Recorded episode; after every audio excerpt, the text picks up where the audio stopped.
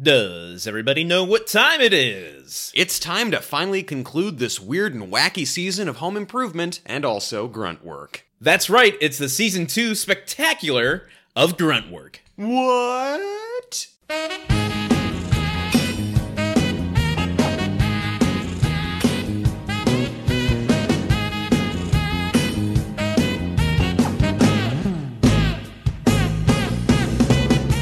Welcome to Grunt Work, the most important podcast you'll ever listen to.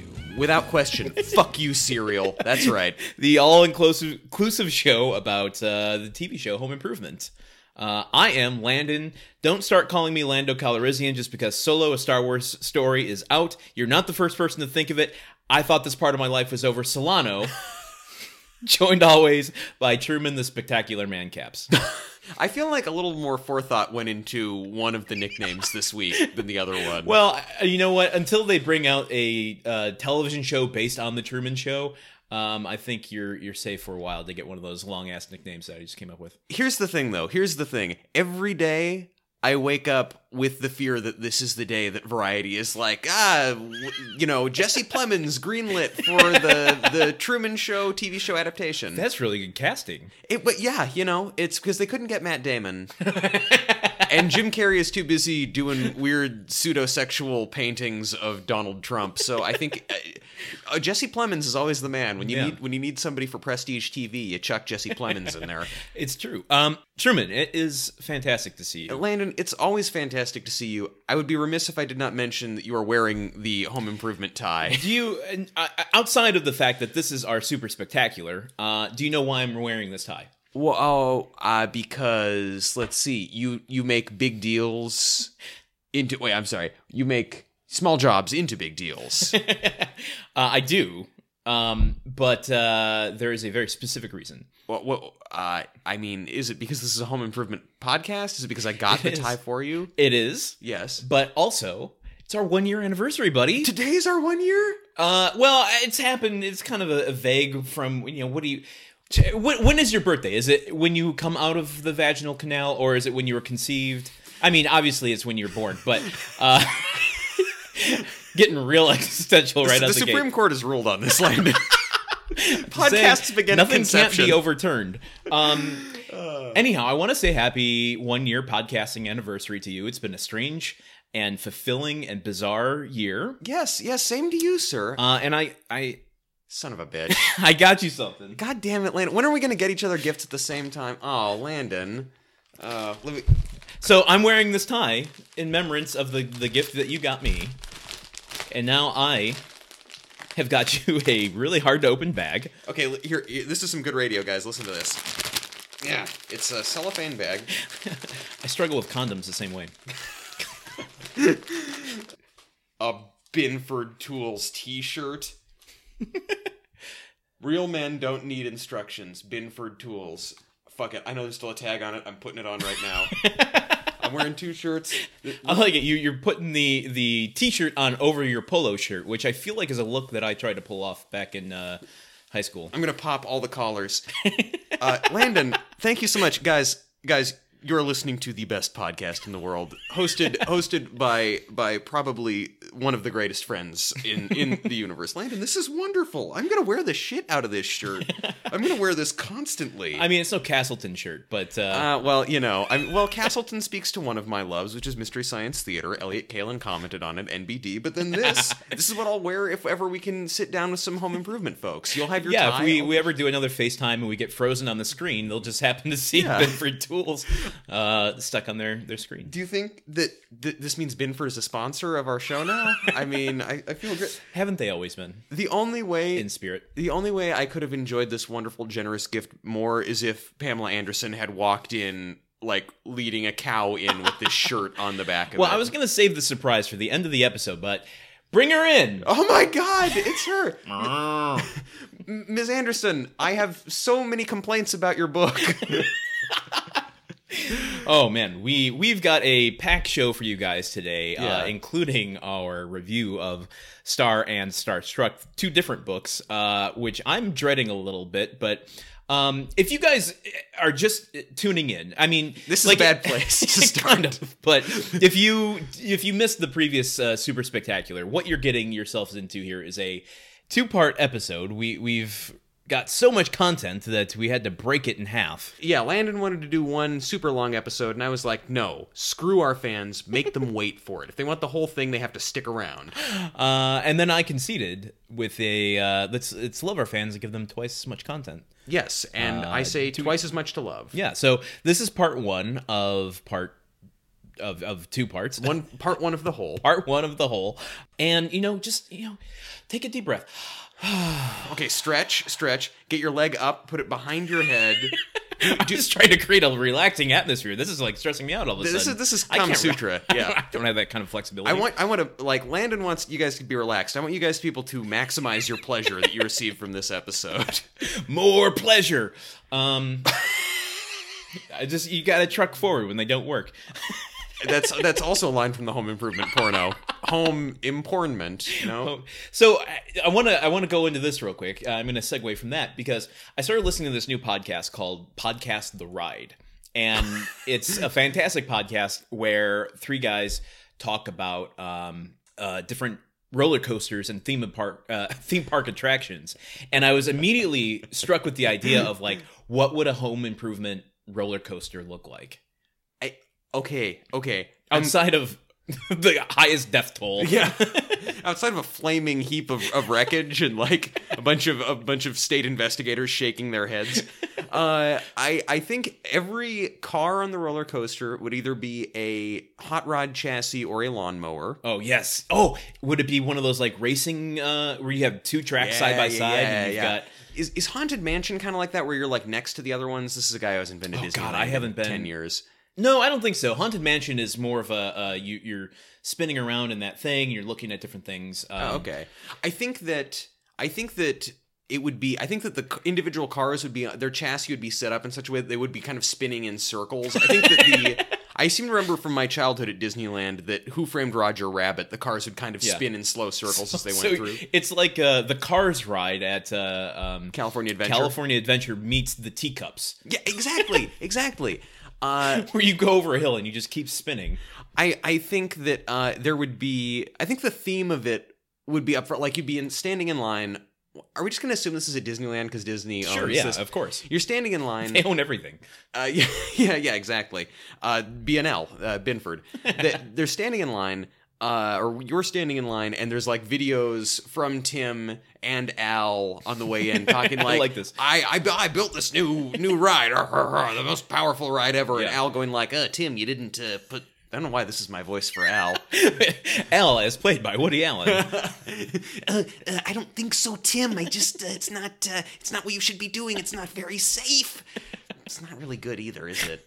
uh, no. It's actually Woody Allen's monster.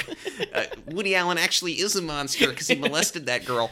Um, so I think that you're going in, you see all of these things with Tim talking Yeah. about, I built this ride. Al saying like, oh, but it's not ready They're yet. playing over the monitors. Exactly, Yeah. exactly. Jerry standing by each one Mhm. Yes, yes, always shaking his head, with his dark sunglasses on. and and his and you know cocaine sniffles. yeah, there's live wires off, the- you know, like when they have all the atmosphere. Yeah, just one on the ground sparking. dry ice flowing through. And then I think it's like as soon as you get on it, it starts and the first five seconds are normal, and then just disasters are happening, and the whole kind of storyline of it is like Tim like there's animatronic Tims Yeah. or maybe Tim on screens, Jill and the boys are there. I love it. And the idea is that they're trying to save you from the thing as it's Yeah. happening. Or conversely, Yes. it's not a coaster at all, but it's a walk-through haunted thing where Oh, yeah. it's just a dark room where Randy might kill you. The the home improvement roller coaster is you uh, drive out to a cornfield and and you throw your car keys out in the middle of it and you stand completely still and then Randy comes out of the woods and stabs you repeatedly in the chest and takes your body and dissolves it in acid.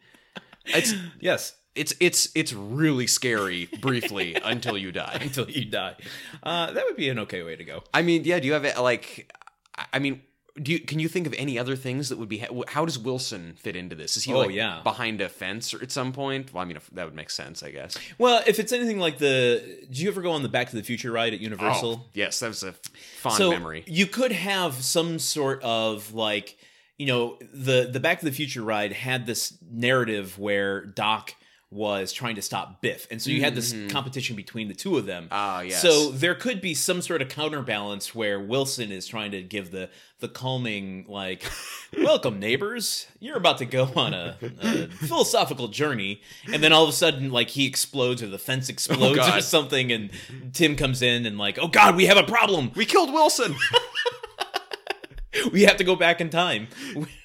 again. And then this ties in the NES game, SNES game, where they go to like prehistoric land and Tim throws hammers at pterodactyls. Th- again, it's a shame that that only is represented in the SNES game because I'd love to see that on the show. Like that, Dude, we have six more seasons to go. I, yeah. I mean, that, that ju- what's that? What's that Ray Bradbury book? Like a Sound of Thunder, where they go back in time to hunt dinosaurs and they step on a butterfly Yeah. and then and then a fascist becomes president. Like maybe like Tim throwing hammers at dinosaurs fixes the world. I don't know. Oh, that's very true. That's Yeah. an interesting way to look at it. That's that's Tim Allen's Jurassic Park. Oh, I love it. Um, so all this has got me starting to think about Tool Time a little bit, and I have some questions for you. Our home improvement podcast has you thinking about Well, talking Oh, about oh, yeah picturing them talking because when you say they're talking on the monitors for this, this Sure.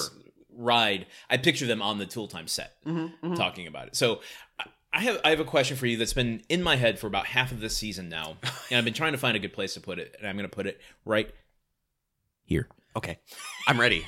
My hands are, are out and outstretched. What do you think the experience is like of watching an entire Tool Time episode? I think that it's probably.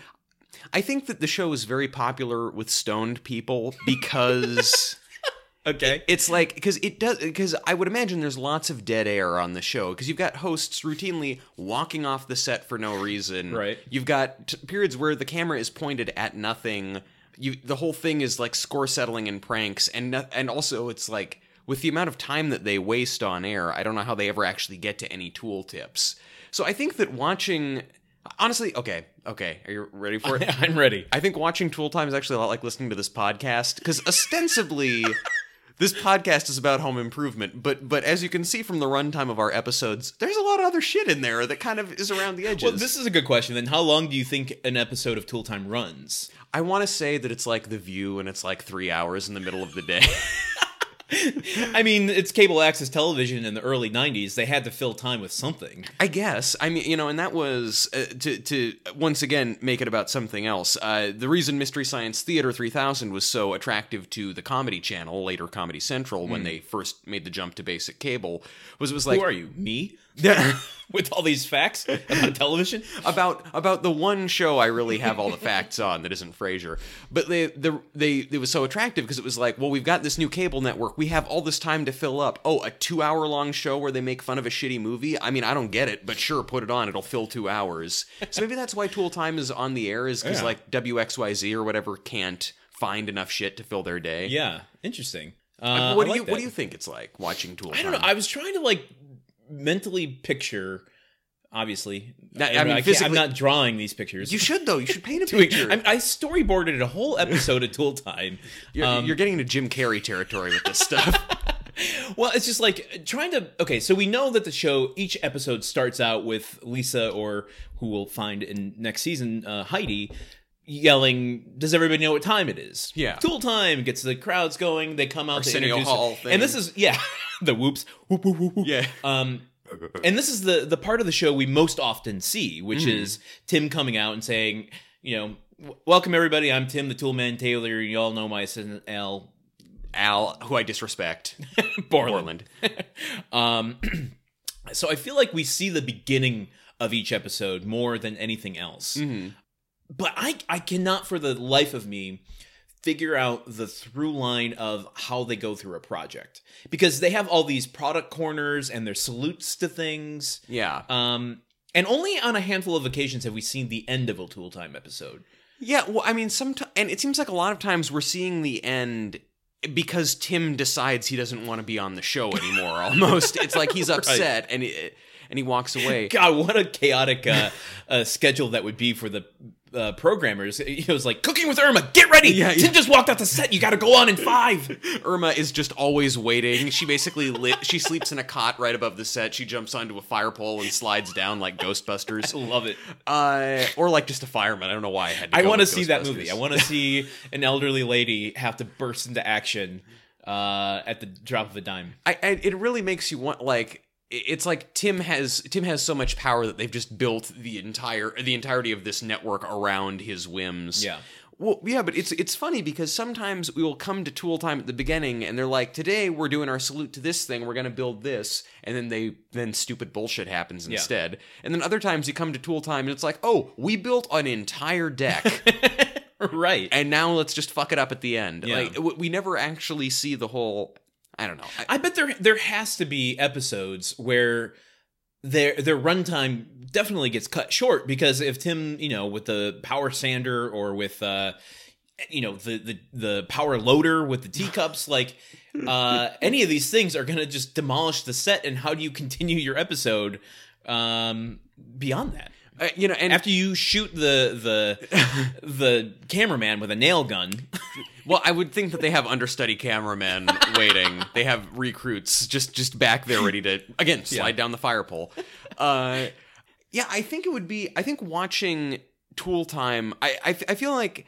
It's one of those shows that has a very dedicated fan base that is extremely passionate, like a small but very passionate fan base who's willing to meet the show halfway, and they Yeah. found these things about it that they love. It's an inscrutable show that is that is almost impossible for people to get into, but once people are into it, it is like a religion to them. uh kind of like Mr. Science Theater 3000 I I, I have to say yes. wow Yeah. okay I have been I have been with my girlfriend for over nine months now. I have yet to show her an episode of Mystery Science Theater Oh, because wow. I I just don't like we've talked about. It, I, just, I don't want to run the risk of her not liking it. sometimes you just got to keep things for you man That's the thing. That's Yeah. the, that's the thing. She and you know and she loves the X Files and says you know if you don't like the X Files just don't tell me because that will be bad. So I think it's important to kind of wall off the things that are truly yeah important. there you go Yes. Um, uh, I saw Infinity War, Oh yes yes yes. and I I just have to bring this up. It's not a spoiler, and I'll I'll speak as vague as I can.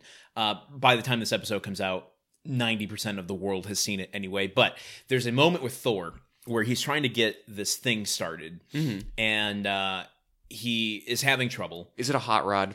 it's not a hot rod, but that would be great.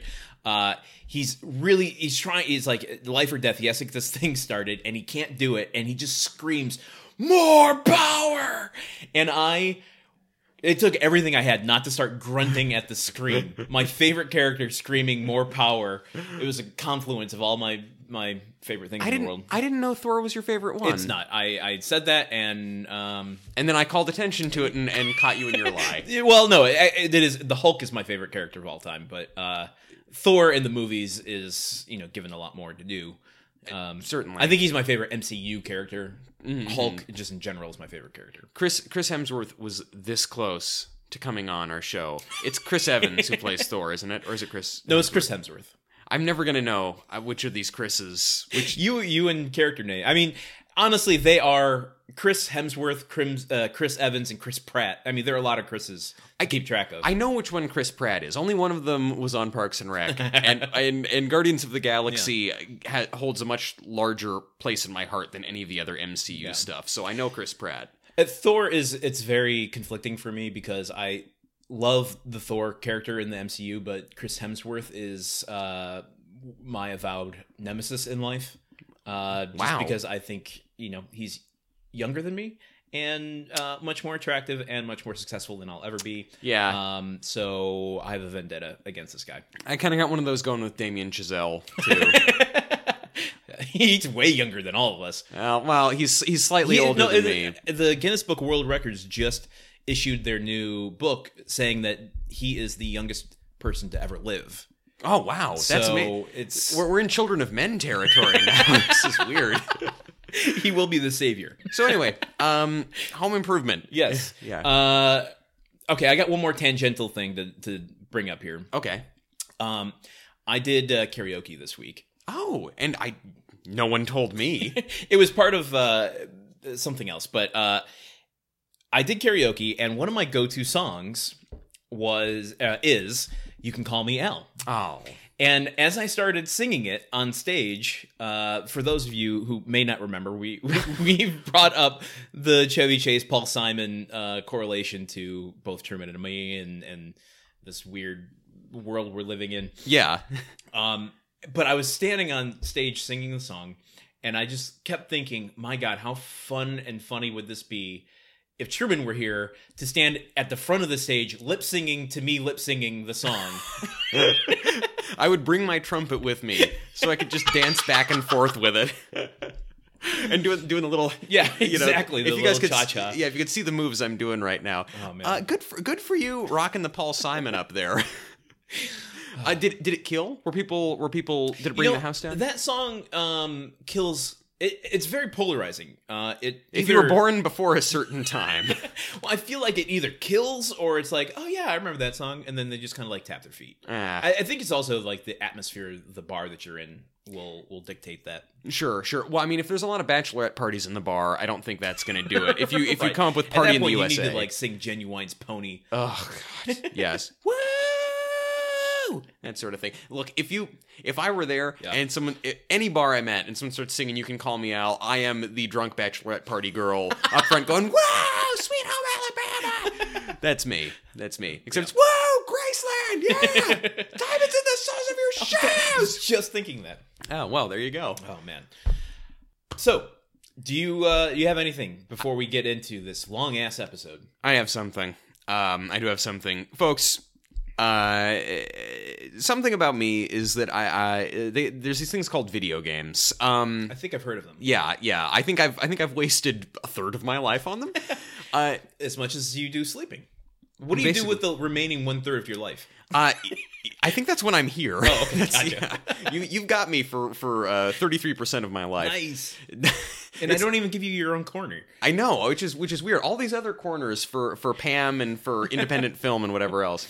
So there's a video game called XCOM 2: War of the Chosen. It is a mm-hmm. video game in which uh, it's a strategy turn-based video game in which you command a ragtag team of soldiers fighting to free the Earth from the clutches of an awful alien regime that has invaded and taken over and installed a dystopian uh, uh, puppet government. So real life. Yes, but yes, exactly that. Okay. It's gr- gritty and realistic. But the big part of this game is that you recruit these these soldiers and you send them out on these missions and you're commanding them in combat and over time they gain experience, they get promoted, they get more abilities, and you build sort of an attachment to these soldiers over time. They get more power. They do get more powerful and more power. Z. Uh, They get more powers. Pizza? Yes, exactly. Wow. They're they're all Ninja Turtles. uh, so the, the point is though that you can uh, you, you grow attached to these soldiers over time, and in the game there's a there's a character pool basically where you can like create these characters you can customize what they look like you can give them names etc and then the game will randomly like put them out there for you to recruit in the course of the game so, in my current playthrough of this game, I have built the entire cast of Home Improvement in the character pool, also the entire cast of it. Cheers, and a lot of the characters from the movie Aliens. Uh, I love it. so anyway, but so I've been then in playing this game, I've been recruiting Mm-hmm. Home Improvement uh, characters to fight in this war against the aliens, and I wish I could tell you it was going better. Oh Uh, no. But what's so the, what's the what's the sit rep, as they say? the sit rep right now is uh, so I recruited Al Borland, uh, who had plaid armor and a plaid gun. I Uh, can only imagine that he did his job dutifully and uh, did it uh, the best he could and won. Yeah, you could assume that erroneously. Uh, he he on his very first mission, he missed uh, repeated point blank shots and was eaten by zombies. Uh, as a result of his failure, uh, another character, not from Home Improvement, Stuart Wellington from the Flophouse, also was eaten by zombies. Uh, and he was trying to rescue Vasquez from aliens, also eaten by zombies. So thanks for that, Al. Weird fanfic world we live in here. I know, I know. Podcasters, home improvement characters, and people from Aliens. Uh, so I had both Mark and uh, Brad uh, things have not gone well for them. Uh, Brad was sniped by an alien's wrist laser in the sewers underneath Nairobi, and uh, Brad Brad to me seems like uh, he would be the Bill Paxton in Aliens ga- character. game over, man. Yeah. yeah. Well, actually, the the Bill Paxton character from Aliens is in this game as well. So Bill Paxton is the Bill Paxton character from Aliens. Yes, although I'm pretty sure, yeah, he's died too. So in fact, game over, man, game over for him. Uh, let's see. I had Mark out on a raid on an alien uh, biotech facility. He got uh, captured. He got captured. Well, he didn't get captured. A snake man grabbed him and then squeezed him to death. Uh, some of the aliens are snakes. That's snakes. what happens when you don't actually kill the snakes uh, that you pull out of your walls. Yeah. I also don't uh, condone killing animals, so uh, I the- rescind what I just said. if you saw this evil alien snake man, you would condone killing animals. So, anyway, so at this point, we've lost Al, we've lost two of the boys. I have yet to recruit Randy, but he is he is out there, and I'm gonna I'm gonna bring him on board. Jill, Randy, Randy's some sort of uh, double agent. He's he's behind enemy lines, stabbing your soldiers in the back. yeah, he I'm pretty sure he killed both of his brothers, and so I've currently got Jill is on the team. Jill is a sergeant right now. She's a heavy weapons specialist. She's watched two of her sons die in combat. Oh my god, she's seen some shit, man. but no negative will effects thus far, so she's doing okay. I've just recruited Wilson. Tim is still out there. What? Tim, I've not found Tim yet. You know what though? That kind of makes sense. It seems to me like Tim Taylor would be the type that would would fall ass backwards into success when you're dealing with high tech. Like you, you think of the the loader episode, or you know, like Yeah, yeah. he's got just big machinery and destroys basically everything in his path. True. not as intended, Yes. but as a you know consequence of his own ineptitude. I can definitely see. I, I also Tim is the sort of person to come into a thing at the last minute and take all the credit. So I think I will have this war basically won, unless I lose because it's a very difficult game and I am not a great battlefield commander. But he will either come in at the last second and take credit, or or just be cannon fodder. Um, I've also I've also just recruited Cliff Clavin and Norm Peterson, and so I've got them in training right now, and I'm excited to see what happens with them. Sam and Diane waiting in the wings. So that, Cliff is going to be embarrassed by a mission and then try to play it up. Yeah. uh, in the in the meeting rooms. Uh, you know there, Normie. Uh, the thing about uh, killing those snake men is uh, uh, uh, you gotta you gotta actually shoot all around them. So I actually wasn't missing. Um, yeah. So anyway, that's the first installment of what I'm sure will be everyone's favorite segment, Truman's XCOM Corner. I will be updating you on how many Home Improvement characters have died thanks to me. Wow, we you know we have had some interesting crossovers on this show uh, on grunt work. Um, this is one that I didn't expect coming. I, I, I didn't think so either. And also, I mean, there's still, you know, Stuart Wellington died. There's uh, Dan McCoy and Elliot Kalin are still out there ready to be recruited. my so God. they, I mean, there's all kind. We're crossing over with all kinds of media right now. Jeez. so that's that's Yeah. my biggest news. Is- I'm playing video games. Here's my big question. Yeah. is uh, Lisa the Tool Girl in your pool of characters? Not until I go home tonight and add her in there, and she will hopefully save us all. She'll come in with only one mission and save it and then leave. like I've got to, I've got to go to the sequel. You know, all my my my squad will be under fire and dying, and then Lisa will ride in on a flaming cow with a sword or something and kill them all. And then she's like, you know what?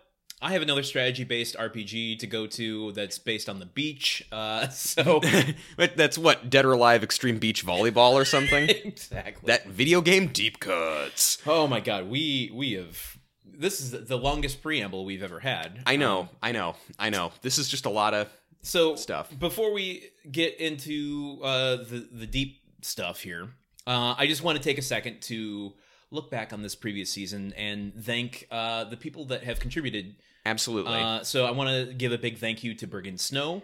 Briggon was such a great guest, and this is not to take away from any of our other guests, Yeah. but but I love that episode. It was hysterical, and it was so great having him on. Absolutely. I think they're all fantastic in their own very different ways. Uh, so Briggon Snow, uh, who is a big podcaster, and you can go uh, see him on the the Bright Sessions and uh, the the Loop. Yeah, well, yeah, the Big Loop podcast. Big he, did, Loop. He, he did one episode of that, but it's Yeah, a right. spectacular episode. Uh, and he has many many other projects. You can find him online. We've Yeah. uh, tweeted at him. And he he also one more th- piece of credit to Briggon. Uh, we didn't even ask him to do this, but he photoshopped him his face Oh God, onto Jill so much. and put it over our our title image for our show and and tweeted that when we had him on. So th- he Yes. he goes above and beyond. I- Everybody, invite Briggon Snow on your podcast. See what happens. Watch what happens. Yeah. Uh, I want to give a thank you to Sam Wessel. Oh, so many uh, thanks to Sam Wessel. superhero who uh, was on our episode X marks the spot. Yes, Um, she she braved some some toughness in her own life, her Yes. own love life, to uh, discuss this episode and lend her perspective. which is not something that either of us have any experience with yet. And no, I mean, uh, experience with love lives, just not uh, troubles no, while dealing with home improvement. yeah, yeah, no, no, no. Our yeah, no, our love lives have been one hundred percent perfect with zero pratfalls whatsoever along the way. And I'm going to take this opportunity to say that Sam doesn't always yell at us, uh, No. even though I make it out to sound like she does. Eighty percent of the time, maybe.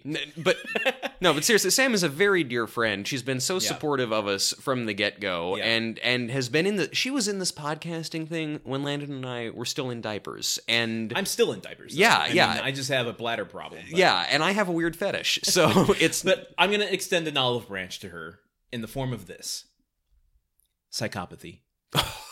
Uh, I'm going to extend an olive branch to Sam as well. I'm gonna try and do better Southern accents when I'm when I'm on here. I, I'm Is Virginia the South, though? well.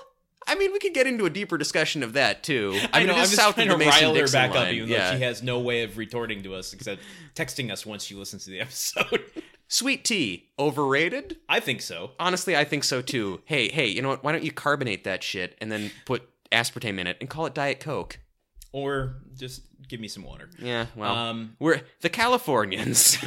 then, lastly, I want to do a huge thanks to John Pasquin for Oh, God, the yes. interview that uh, he gave us. Uh, such a sweet and intelligent guy. Yeah. Uh, he had he, had no reason to like. There was nothing in that for him aside from just Yeah, wanting to interact with fans of the show that he did. and uh, to his credit, I mean, I'm giving him all the credit. I mean, there's no more credit to give. Keep- he has re- all of the deeper, credit. yes. But to give uh, Get a new credit card. more, give him more. More icing on the icing.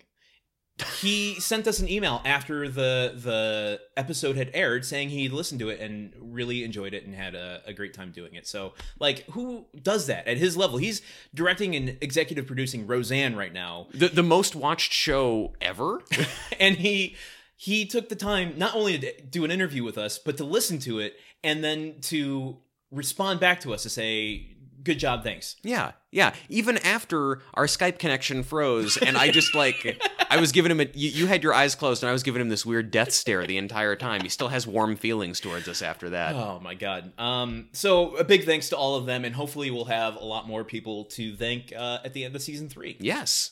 Um and I guess with that, let's start getting into our segments on the show. Oh, let's dive. Let's dive in. So I, I dropped a, a bit of a, a a bombshell, no, a unexpected gift on your lap uh, when you came over today. You mean the shirt?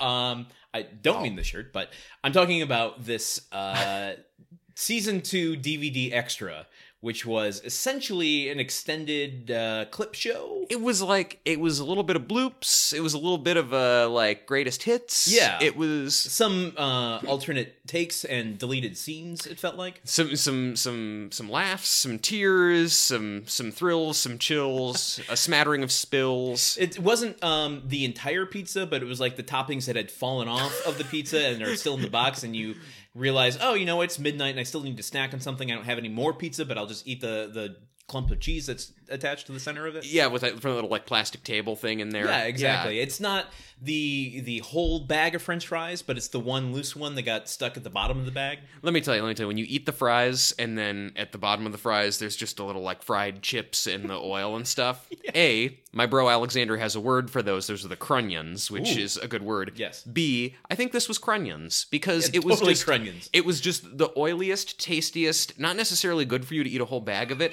but it was just like all the kind of the best home improvement from the season. Yeah, and it was a good recap, I think, uh, going into the, the end of the season here. So, uh, do you want to go through just a little bit of what we saw? I mean, yeah, like we, it was just kind of. Well, this is what I said pretty early on, is that I think that this whole this whole clip show took place uh, in the in the oil drum where all the transitions In the live. void, yeah. because there were it would be there were transitions flying through this dark space. This this clip show had about the same amount of transitions as the entire season combined. There- It was like it was basically every every 30 second clip that they showed had a transition taking it from one bit to the next and then each interstitial segment inter- introducing the new like Yeah. oh these are all the bits where Tim insults Al these Yeah. are all the best bits where Al strikes back Right. there was like a whole other thing with like a tool flying at the screen there Um, my main note from all of this is uh, I love Al.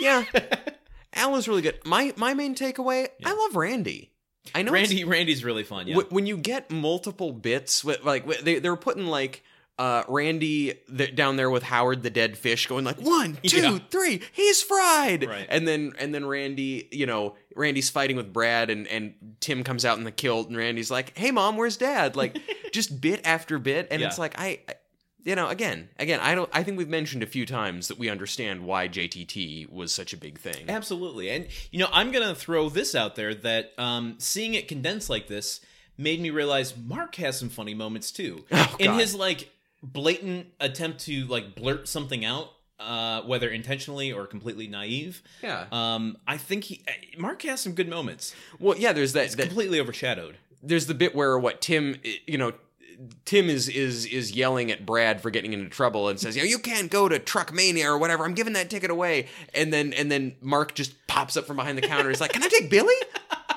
Oh my god, it's that was a brilliant moment to me. Yeah. Um, and the other thing I want to talk about here is uh, there was a whole section dedicated to the grunts. Oh God. where you know we've mentioned on the show that there exists this 10 minute uh, clip where someone has compiled all of the grunts throughout the entire series into this thing Except- and it's like an endurance test Yeah. and this was like maybe a minute and a half and this alone was hard to get through They have. I mean, it's all these cuts of like Tim with the ventriloquist doll grunting, Tim in the backyard grunting. But at one point near the end of it, I think yeah, the last bit it ends with Tim in the restaurant in overactive glance, where where he starts choking, but everyone in the room is a Tool Time fans. They're all grunting at him while he's choking, and seeing that without the whole rest of the episode to set it up, it, and not knowing right away that Tim is choking, you really just think that it's just like this cult ritual that you've stumbled on. so freaking absurd man it is really like out of context as you said you you you see the the surrealness of it of like this is oh i don't know i can't even like articulate it I what I said to you during this, and I stand by, is this is the only TV channel in hell. it's, It's true. it's just only people grunting at each other, Yeah. or it's like a David Lynch, you know, one of David Lynch's short films. Uh, also, um, one thing that we noticed. Um, well, actually, before we go into that, I want to say, uh, watching that segment of the grunts, did it give you any insight into what they consider a grunt versus what you consider a grunt? You know, the the biggest thing I noticed is that they definitely they consider Tim talking as he grunts to be a grunt, whereas I do not. So him going, oh yeah, yeah, oh yeah, yeah. Oh no! Yeah. I don't know. That that's my go-to. That's the that's the Kool Aid man, but yeah. Or Uh, like when he finally understands something that Wilson's saying. Yeah. Oh yeah, yeah, yeah. Oh, yeah. big mistake, big mistake. Yeah, so they I think they were counting those in that regard. Mm-hmm. The the biggest sensation that I got from it was just holy shit, there have been a lot of grunts in this season. Yeah. And I more than probably anyone else on earth know that because I've been carefully tallying them, but even then seeing them all thrown in my face like that is uh, overwhelming. You know what? Coming off of this this segment, let's go directly into the grunt count. Oh, you mean the you- the moment we've all been waiting for? The moment we've all been waiting for. I mean, there is probably another four hours left of this episode. Sure, so sure. Tune in. Are- but are you again promoting why- later in the episode? It's it's like the Oscars where you start the the thing out with the best actress, best actor, and then you end with best picture. So. Mm-hmm. Oh, I see, I see. um, I'm not saying we have a best picture at the end of this episode, but Yeah. um, stay tuned to find out if we do. Yeah. Okay. And now, in memoriam, all the people who died, Uh, okay, so let's let's go into the grunt count. Um, the, the whole season grunt count. Now, if memory serves me, the season grunt count of season one was 359. That is correct. Okay. Good for you doing your homework. Or just remembering Rain Man style. I mean, how do you? I mean, how do you want me to give this to you? I have a lot Yeah. of data. Yeah, I, I'll I'll read you some questions, and Oh, okay. you will give me some datas. Okay, I'll just just just hand you data, data after data. Uh, let's start with what is the most amount of grunts we've had in a single episode? Uh, you know, our single episode uh, high point was season two, episode 20. Well, of course, it's season two. Episode 21, Much Ado About Nana. Nana. 39 grunts Wait. in that episode. Really? I thought that was a low grunt count episode. No, that one was that one was huge. What do you remember where they came out the most in that one? Uh, they came out the. Mo- I mean, well, we had a uh, we had a span. We had a run in that episode. Oh, isn't the family grunting or something? There's the whole that? family grunts. There's a period where we have uh, 34 grunts in the space of 30 seconds. Here's what's interesting about that: the the number of grunts in that in that 30 second span is greater than the number of grunts in any other episode in that whole season. Wow. The set- and it's more than one grunt a second. Yes, it is. uh, I did, I did the math on that. It is actually. Uh, let's see. It is one point. Oh man, it was, I think it was like 1.13 GPS. Wow. in that moment. uh, yeah, it's like the second highest grunt total for the season was season two. Why do I keep saying what season? Episode four, groin pains, thirty-two Yeah. grunts in that episode. Oh, wow. So, so in in thirty seconds, Tim and his family, although we're not counting the family's grunts, I swear to God, guys, only Tim's grunts that I'm counting. If I have to tell one more person. The point is, in that in that period, Tim grunts more in 30 seconds than he does in the rest of the season. Wow. That's that's intense. And then and then he's still got five more grunts in the rest of that episode. Which there's there's episodes this season don't even hit five. There's Well, okay, so this goes into the next question. What's the least amount of grunts that we've had in a single episode? well, I don't know if Read My Hips episode one counts. That's zero. That counts. Why wouldn't that count? I don't know, man. Throw out the outliers. I don't know. I didn't throw out the outliers last time we did this, and I felt Yeah, but this since. isn't. This is about the outliers. Okay, this is true, The questions about highest and lowest. Yeah, so the the lowest grunt count was "Read My Hips," but then it was uh, followed up by "X Marks the Spot" episode twenty two, which only had three grunts in it. Okay. Which I mean, again, that's that's fairly impressive. That that again, episode 21, 34 grunts in 30 seconds, and then another five grunts later on. Yeah. So they have they have one period of grunting that tops the entire series for grunts, and then the rest of the grunts in the episode outdo two other episodes. I'm getting a little too granular with this, but Not it's at all. really This is what we do. This is the work that is the grunt. this is li- everything else around this is just garnish. This truly is the piece of meat in the stir fry that we've thrown in all the water chestnuts around. Pam's corner is just one big water chestnut. I hate water chestnuts, and You know, I like the texture, and if they're marinated in the right thing. yeah. So we're not in agreement, and I don't agree. um, do you have? Because I have an answer to this one too, but do you have a most uh, memorable grunt from the season? I'm glad you have an answer to this one because mine is mine is boring. Okay. The most memorable grunt would be the period where the entire family grunts for 34 times in 30 seconds. I seriously, I was sitting there looking at this, trying to go like looking at my notes for the other Yeah. episodes, n- but nothing really tops because because for me that broke my br- like this show has Sure, broken my yeah. brain dozens of times, but that was a special kind of break. That was the hardest grunt work that we've done. and tru- by we, I mean you. verily. Hey man, you had to rewind the thing like six times. You, True. yeah, you're you're pushing the rewind button. What what's your most memorable grunt? Okay, so I want to make sure I'm very explicit in this that memorable doesn't necessarily mean good. uh, but the most memorable grunt to me was from Dances with Tools Yes. when uh, the one of the the masculine dudes that Tim ends up talking to comes over to Jill uh, after he recognizes Tim and goes, "Oh, you must be Mrs. Ho, Ho, Ho." and Jill says, "Oh, that's my married name. My my maiden name is." Dog noises. Um, Just- just- yeah, which Tim himself has said it's primitive man, not Yeah. Canine. But I get again, I suppose that's Tim's thing is primitive man, but Yeah. her thing was dog noises. Yeah, Which takes us into fraught territory. definitely does. Uh, so I could. It was. It's a hard moment for me to watch because I get this feeling that Patricia Richardson isn't exactly like thrilled she has to deliver this. Uh, I, I, I that was that moment that you're referring to was shown in the in the clip show that we Yes. just watched, and I the you know looking at her doing it, she seems pretty enthusiastic, and I would assume that she's just thinking about the paycheck at that point. Put my And- kids through college. it's it's the joke that's only one step above the worst joke in the season to me, which was from Bye Bye Birdie, uh, which seems to be a recurring theme th- from season to season of uh, Motown jokes being the worst jokes of the season.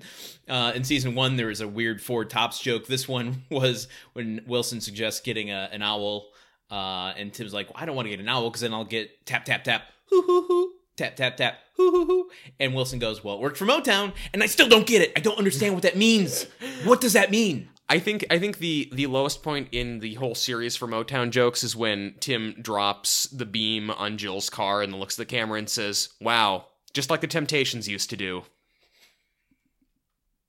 I don't, I don't even get that. Yeah, I know it's not a joke. it's just it's just referencing Motown in a completely like like what I've learned from Home Improvement is you just have to acknowledge the existence of of Detroit's music industry Oh, a- in a completely out of context setting. Just completely pander to the Detroit audiences. Can we in the future try and get one of the writers who wrote one of these jokes on and just be Oh, like, "Hey man, this is a safe place. We don't want to burn you. We don't want to dunk on you even though our entire show has been dunking on you." Can can we Can you explain tap tap tap hoo hoo hoo to me? can, why don't you tell us what you think Motown is? And then we'll play you some recordings. Oh, let's get back on track with the the grunt count that we've got going here. Yeah. Um, if you were to take all of the grunts yes. from this entire season, Yes. on average, how many grunts would you expect uh, Per per per, episode. per episode? Yeah. What's the like the median grunt count? well, okay, my my uh okay, well the average oh, do you want the average or the median? I want both. Okay, well, well, let me give you the average first. Okay. The average GPE with outliers included is 14.68 Oh, per episode. That's an increase from last season. Certainly. Uh, adjusted for outliers, it's 14.26 per episode. Oh. And the median What is what does a .26 grunt sound like? That- okay, That's I like it. That's it. I I I checked, uh, and that's that's how much of it is. All right. And the median the median grunt per episode is 13. Okay. Uh, Respectable. I, I I respect that. I doff my hat to that number of grunts per Yeah. episode. I'm I'm as shocked by the data as you are. It's like it's definitely an upward average per episode. Uh, yeah, I think so. And so if you were okay, we, we've got two big numbers here to to do our big reveal. Yeah. Okay, season two, grunt count f- finale uh, total Total. Some, some is calculations Motown reboot, just like the Temptations. uh, okay. Uh, off that great intro, I'm gonna tell Season you, season two grunt count. What is it? you're gonna be surprised. I want to guess. Guess. If it's an increase from last year, and last year was 359, I'm going to go 402. Solid guess. Here's where you're gonna be surprised. The grunt count for this season is 367. What? It is practically the same as the last season. That is an interesting find. It is, and I've been trying to figure out how it happened. And you know that math isn't my deal, uh, but I, what I, th- I think what it is, is that this season, like there were there were more episodes with fewer grunts, Mm. but then there were a few. There were three separate episodes in this season that had more grunts. That okay, so. Th- This gets pretty deep into the weeds, so be ready to actually do some work for once, guys. Okay. Okay, in season one, our highest grunt count was 55 for the Christmas Right. episode. Way outlier because he's grunting jingle bell. Jingle bell. Jing- jingle bell. Jingle bells. Jenga Bells. it's a song about that that bar game. Uh, no, so yeah, so th- that that one is an outlier. The second highest, 27. Right. Okay. So there are three different episodes in this season that that uh, top 30. There's one with 32, there's Hmm. one with 39, there's one with straight out 30, and there's another episode with 26. So like there are more high grunt episodes Yeah. in this season, but then there are also a few episodes with zero grunts. more look. Yeah, less less grunts, more low grunt episodes, whatever you want to call it. So what I'm hearing is like the these episodes in season two were more polarized, whereas like season one were more clustered toward the average or median grunt. Yeah. This one is like they're they're clustered either toward the low side or the high side. there's a lot more spikes and there's a lot more dips in Okay. grunts. So, I but I mean, if you tried, if you tried, I don't know how you get that close to matching grunt counts from season one to season two. I mean, I, I mean, That's that is impressive. It's really strange. And part of me looks at this and is like, did I do something wrong? Because this data doesn't make sense sometimes. but yeah, 367. Damn. So, okay, I can't do math as we've established. So, if you were to give us a running series total at the moment, what would it be? Uh, the total number of grunts in Home Improvement over the course of 49 episodes 726 grunts. Wow. For an average series GPE of 14.81. Okay. So 14 is really about, like, that's about the number, the magic number right now is Yeah. 14 grunts. Do you think we'll hit 2,500 by the end of the series? 2,500 by the end of the series? I mean, I cannot see there being fewer. Mm-hmm. I did not expect when you asked me this question last year. I certainly didn't expect for us to to almost ma- like I certainly there were more grunts this season than last season. Yeah. Eight more grunts to be specific, not quite the change that I expected. Yeah. I cannot see them doing less. Okay. Uh, so even if they match every season, there's around 360 grunts. I, I don't know if that gets us to 2,500 because you're trying to ask me to do math in my Math head in real time. Yeah. Um, have you noticed anything about the grunts? Like, could you, at this point, after two seasons, can you coach me through a grunt? Uh, could you, like, if I'm okay, I'll do the grunting. yeah. You coach me on how to do it. Yeah. Okay, so are you are, you- are you able to do this at this point? Am I able to coach you through Yeah, a grunt? let's do this. Yes. All right. How do I how do I start? Okay. I'd say you wanna you wanna get it get a breath, and then go from. I- Well, you can let the breath out while I explain stuff. Too, I can but- hold my breath a long time. Okay, and then you want to come up from from the from the kind of like the diaphragm and really support from there and go Okay. and start kind of low and then go up like. Yeah, see, it has to end high. And really kind of rumble it there, and you're just. Well, okay. This was like Cookie Monster. Yeah, that's the, yeah, exactly. Uh, G is for grunty, and that's good enough for me. A Mm, a little, a little gravelier. A little gravelier. There you go. Uh? There, that's the one. That's that, that. Yeah, you're the man now, dog. Uh, uh, yes, exactly. Well, yeah. Well, those ones tend to be. That's more when he does it like that. Oh, it's a little higher. It's like. yeah, that's that. Yeah, it's because he's more petulant almost with those. Well, I'm gonna I'm gonna practice this, and uh, we'll do this again in season three and see if I've improved. I feel bad for your neighbors. Well, I mean, I already do because we come all. here and do this. Yeah, you're right. They they subject us to plenty of weird They have a crying shit. kid. Yeah. it's fine. So, so they're putting their, their kid to bed. Oh, we finally got him to sleep. And then from next door, they start. Meanwhile, I'm sleeping at 6:30 in the morning, and the kid starts banging on things and crying. So, like, it's a trade off. Yeah, you know. Whatever. So really, the, this is you're you're at war with this kid. I'm at war with every kid. True. Um, okay, well, that's that was a great grunt count uh time that we did that we had, and thank you. You're welcome, Landon. Why are you making me feel weird about this? I was good. I know. I mean, I I am I am whew, I am just shocked by this data. Yeah. Just really that they that they threw a dart the first season and hit a number, and then they threw another dart the second season. And It wasn't the bullseye, same but it was like the green around the bullseye. Ser- yeah, Yeah. yeah, really, really wild stuff. That's crazy.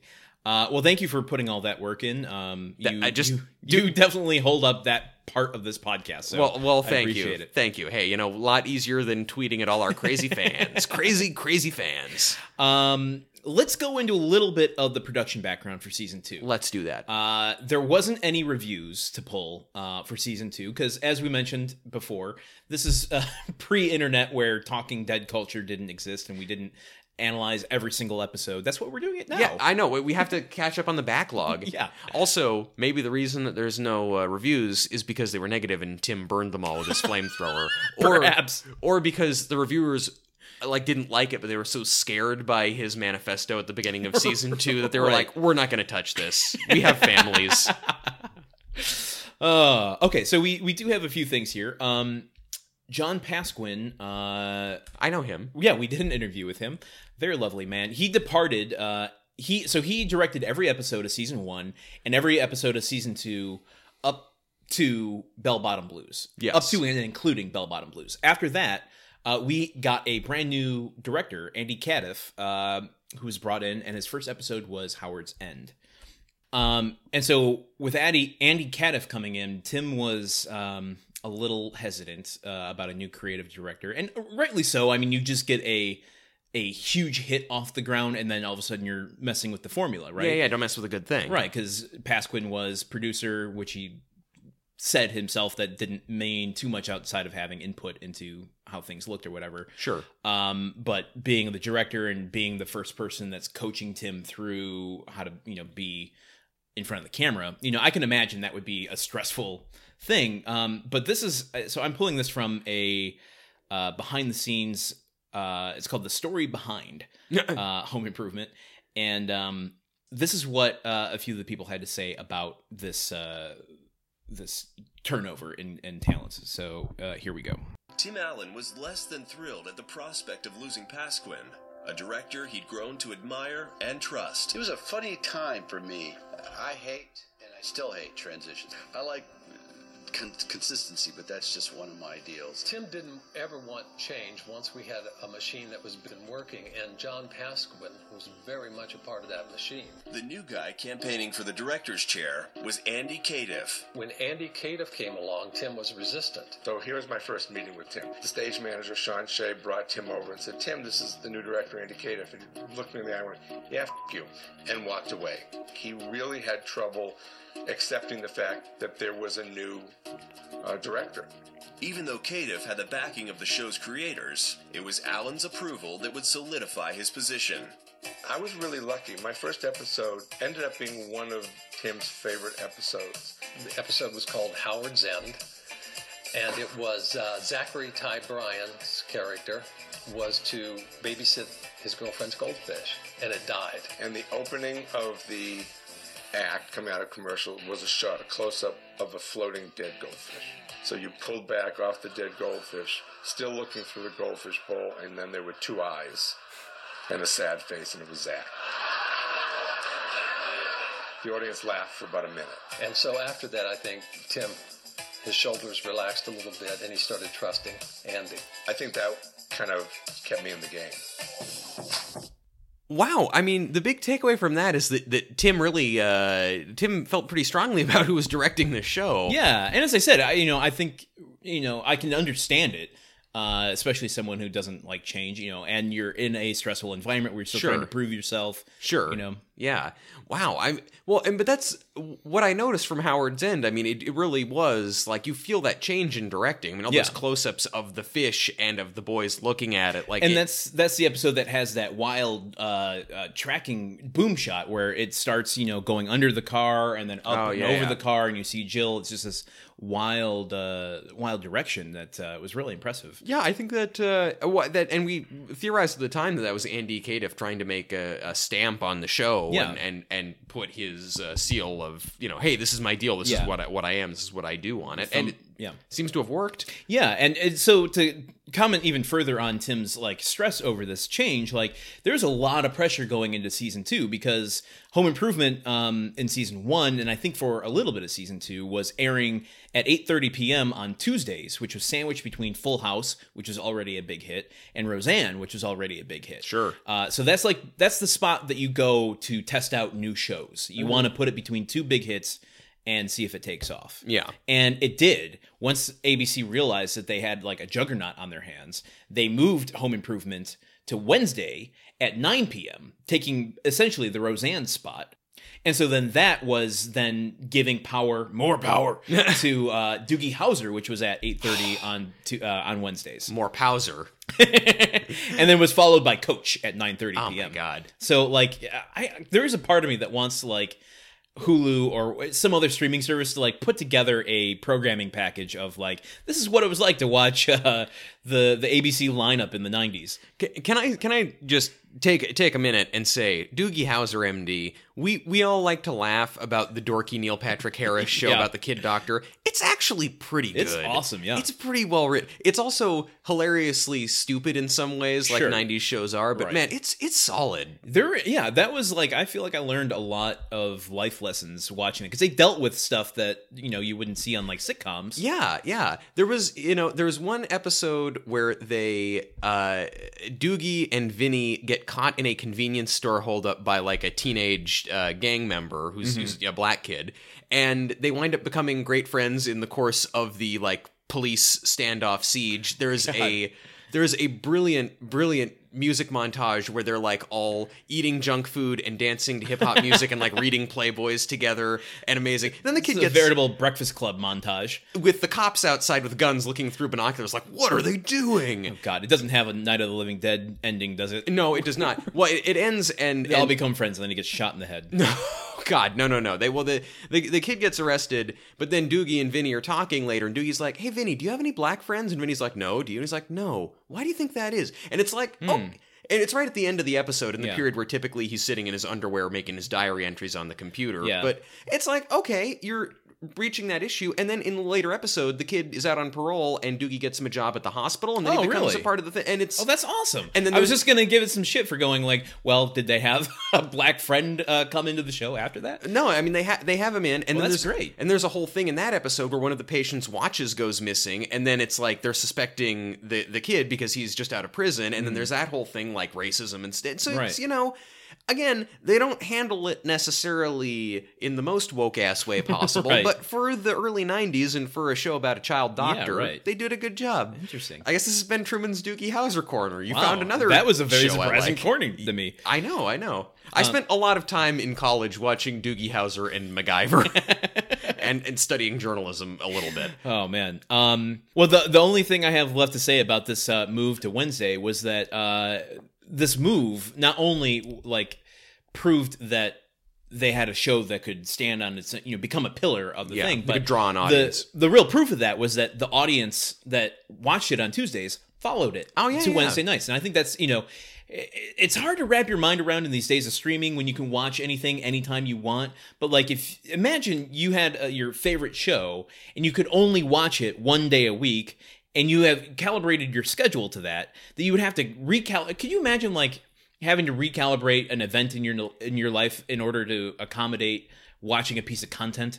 No, I can't. I love TV so so much, and I honestly appointment viewing I can't I can't do. There's Yeah. so many shows that are on st- still like regular TV that you can't stream necessarily. Yeah, right. That my parents will tell me about watching, and it's like Blue wow. Bloods, NCIS. Oh yeah, Uh, NCIS New Orleans, uh, you know NCIS Special Victims Unit, NCIS The Moon, NCIS Medicine Woman, NCIS uh, Generations. NCIS The Moon uh, seems like it's a really, really simple show because all that moon dust, you'd just be leaving fingerprints all over the place. True, true. Yeah, nothing ever, uh, nothing ever really blows away in the wind. The crime scenes are perfectly prepared. yeah, well, but still, but there there are shows that I will hear about, and it's like, wow, h- how do I see that show? Oh, I have to be on the couch watching broadcast television at Right. seven thirty on a weekday. What I do things, Yeah, man. right. Like, P.S. 7:30 on a weekday was Jeopardy. oh, of course. Okay, now let's let's be real. Jeopardy. That's a whole other. I could do a whole podcast about. Jeopardy. Um. So, and then I just have one more bit here, and it's uh, it's looking forward. Oh, okay. Starting uh, with episode one of season three, this is what we have to look forward to. A new showrunner takes over, which which can be a little uh, scary. At least these this day and age, when you have such a, a grand vision that is operated almost exclusively by the showrunner and the creators. Yeah, exactly. Um, I don't know how that's going to fare for this. I have a feeling we're going to have a whole different taste of the show. Mm. Um, but this new showrunner is named Elliot Schonenman. Shon Schonman. okay. His name is Elliot Shoenman, uh, who honestly doesn't have a wide list of credits. Uh, but had like he produced 18 episodes of the Cosby Show, uh, Hmm. Rotten Hell, and uh, I'd say that that was like his biggest claim to fame. It- he was mostly known for a writer and uh, as a writer, and he wrote on Maude, the original Bea Arthur vehicle. Uh, he wrote some of the Cosby Show, Rotten Hell. Uh, one episode of Cheers. Oh wait, wait. Was it from before season six? Because Yes, it was. Wait, I can't remember the name of the episode, but it was the one where he loses to the uh, the Playboy baseball team. It was like a rival. oh yeah, because he play. No, And then Diane starts making fun of him for his competition. uh, no, it's like he he is playing baseball against a it's a charity match against a team of Playboy playmates, but Sam uh plays as hard as he can and blows them out by like 70 points or something and then all these playmates who wanted to bone him are so put off by his competitive nature that he doesn't get laid Which uh, maybe that was a subversive act because he knows deep down he really wants to bone Diane. yes and and then actually rebecca there you go. Um, Yeah, and other than that, he's just done a number of other forgotten shows and TV movies. So, like, he doesn't have a lot of credits going in or coming out of Home Improvement. So, I'm very curious how this is gonna change things for us. It's weird to me that with a show that's this big of a bona fide hit that they changed around so much shit in the first three seasons. Like, Yeah. hey, eh, season two uh, going well, uh, new director, why not? hey, hey, I'm, uh, I'm, I guess I'm a mob guy, pizza man in New York doing this show Home Improvement. Hey, I'm Carmen Finestra. What are you gonna do? Hey, how about a new showrunner? Bada bing. Bada bing. they well, they did the same thing as Pasquin said about Roseanne, where I mean that was, uh, from what I understand, a lot of Roseanne's doing of like getting rid of gutting Yeah, the creative yeah. team and bringing in new people. Um, but if if things, I mean, if you're gonna make changes like that, you got to do it early on so that you could set the precedent and Yeah. you know set the tone that you want to go for going forward. And you're definitely you're just like stress testing the show straight out the gate, though. I mean, yeah. it's like things are shaky enough getting a TV show off the ground, but I mean, I guess I understand the point. And like, yeah, better better to do it up front. But when you're still trying to solidify what works and what Right. doesn't, and build an audience, that you are taking members of the creative team and swapping them out willy nilly. I mean, it's it's a it's truly a miracle that uh, Home Improvement uh, worked out. you heard it here first. Um, Home Improvement is a miracle. Yes, yes. if you check check the Bible, it's right in there. Uh, water into wine. Uh, uh, blind men see, beggars walk. Uh, Tim Allen sitcom, eight o'clock Wednesday nights, etc., etc. Uh, nine o'clock. God, Actually, you, it was ju- nine o'clock's monster. so before we go on to our next segment, uh, I, I want to say it just popped in my head what you look like with this Binford uh, t-shirt over top of your polo shirt. Yeah. you look like an a, a a campaign manager of for like an election. You know, someone that's wearing the vote for whoever over top of their like button up, uh, you know, Docker shirt. Hi, hi there. I'm I'm calling from the uh, Binford for President campaign. Have you voted yet? Uh, Meanwhile, I realize also I look with this uh, with this tie on and this uh, button up shirt and my my tattered uh, pants. My I have like tattered shorts on. I can't see the shorts. They I think I look like Bruce Banner as if he decided to become a news anchor. it's just like I have all this fray around the bottom of my shorts and uh It's like Bruce Banner found a new shirt, but then he kept his messed up shorts. exactly. He's From like, when he they're gonna out." rip anyway. I mean, the second I start reporting on the news, I'm gonna get angry. So much shit going on, and this is just local news too. The school board elections did not go the way I wanted. Why is the turnout so low? news smash. News Smash would be a really good name for some sort of comedy news program. Yeah, there you Just go. putting that on the podcast so you remember. um, No one steal it. yes. So, um, let's go into our next segment. One that we, oh my god, I Truman, you got to take the reins on this one. I've We're we're about to go into we're about to go into. If you're sitting there thinking like, "Wow, they've been talking for an hour and a half. How much longer could this go?" We're about. We are entering our final Pam's corner, and never before has there been a corner so so big, so so redolent with things to talk about. There there is we we have we have we have submerged ourselves fully in Pamela Anderson. We have dove into her brain. we open the door and Wilson has as Santa has left us a plethora of gifts in Sam's corner. Sam's corner? Sam's Pam's corner. corner. She's gonna yell at us again. Oh no. Uh, yeah, it's like we, you know, in um, you know, in Interstellar when they go through the wormhole. Truman, I, I'm gonna have this. I'm so conflicted because I don't want to talk bad about Pamela Anderson. I mean, especially in a corner that was designed to honor her. We were tr- well. Look, we are we are honest brokers. We call we call balls and strikes. It's true. It's true. we read both of the novels that Pamela Anderson quote unquote wrote. Right. Well, I read one. You read the other. Yes. Landon read Star, which was briefly the number one New York Times best-selling book. As it says on the cover. Yeah, Sensational New York Times bestseller. And I read Starstruck, the sequel that maybe not as successful.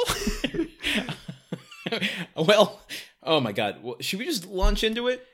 yeah, okay, let's look, and we will just say I'm just going to say this before we start. Uh, uh, the fact that we are going to say some things about the quality of these books, which are heavily autobiographical, even though they are fictionalized about fictional characters, we're going to make some comments about these books and how they're written and the quality of the books. Just because someone has produced a piece of art that we do not like does not mean that that person is not a good person. Let's just agree with that. Fair. That's a vague enough thing to say. I, I have I you know the because what we're critiquing are the exploits of Starwood Leigh, the protagonist Sure. of these here two books, Yeah. written by Pamela Anderson and a ghostwriter. Look, I love Max von Sydow, but Max von Sydow has done some shitty movies in his career. yes, I don't judge him for it. yes, Uh, you know what? More power to him. If he wants to star in Flash Gordon as a really over the top, uh, somewhat culturally insensitive, even though he's playing an alien called Ming character, you get that paycheck. yeah, yeah. Landon, you read the first book in in, in the in the Star cinematic universe. Oh, God, did I ever. Landon, what is this? What is Star about? Because having read the sequel without having read the first book, I have I I've got some questions. Oh, good lord. So do I. And I read it. Um, all right, here's uh, as concise a summary as I can give you. Yes. Mainly, it's a fictional account of Pamela Anderson's life. A 22 year old girl from Miami named Esther Starr. Uh, I'm putting Star in quotes. I see it. uh, Esther Starwood Leigh. That's spelled L E I G H. Clever. Yeah, you gotta you gotta differentiate. Wake up pretty early in the morning to Yeah, get one past us. Uh, so Star falls ass backwards into a modeling gig for Zach Beer uh, because she is noticed on the jumbotron of a Dolphins game, and becomes the spokesperson. Gets the attention of Man Magazine uh, in Los Angeles, which is a it's what it sounds like. It's Playboy. Yeah. Uh, she But it sounds more like Mad Magazine. It sounds like, you know, Alfred E. Neuman is going yak. at yeah. I was going yak through this whole thing. Ooh, hot takes. And this has been uh Gene what's his name? Siskel, Not Siskel. Ebert, Nope. Doesn't matter. Parmesan. Gene Par he did it again. Uh where was I? Okay, so she gets the attention of Man Magazine in Los Angeles. Man spelled M A N N, Oh, by the course, way. Uh, flies to Los Angeles, becomes a nude model, fucks famous people, accidentally gets an audition and finds herself on a TV show, has more sex, gets another TV show, and then gives into a stalker who's trying to get her to go on to a date, and then the book just ends.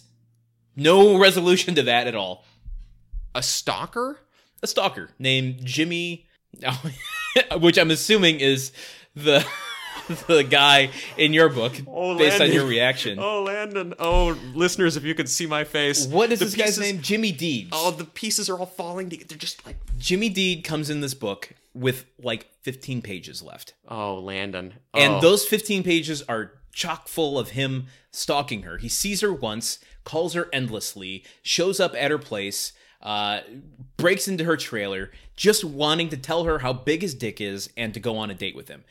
Endlessly. That's all he does. It's his sole life mission is to get her to go on a date and see how big his dick is.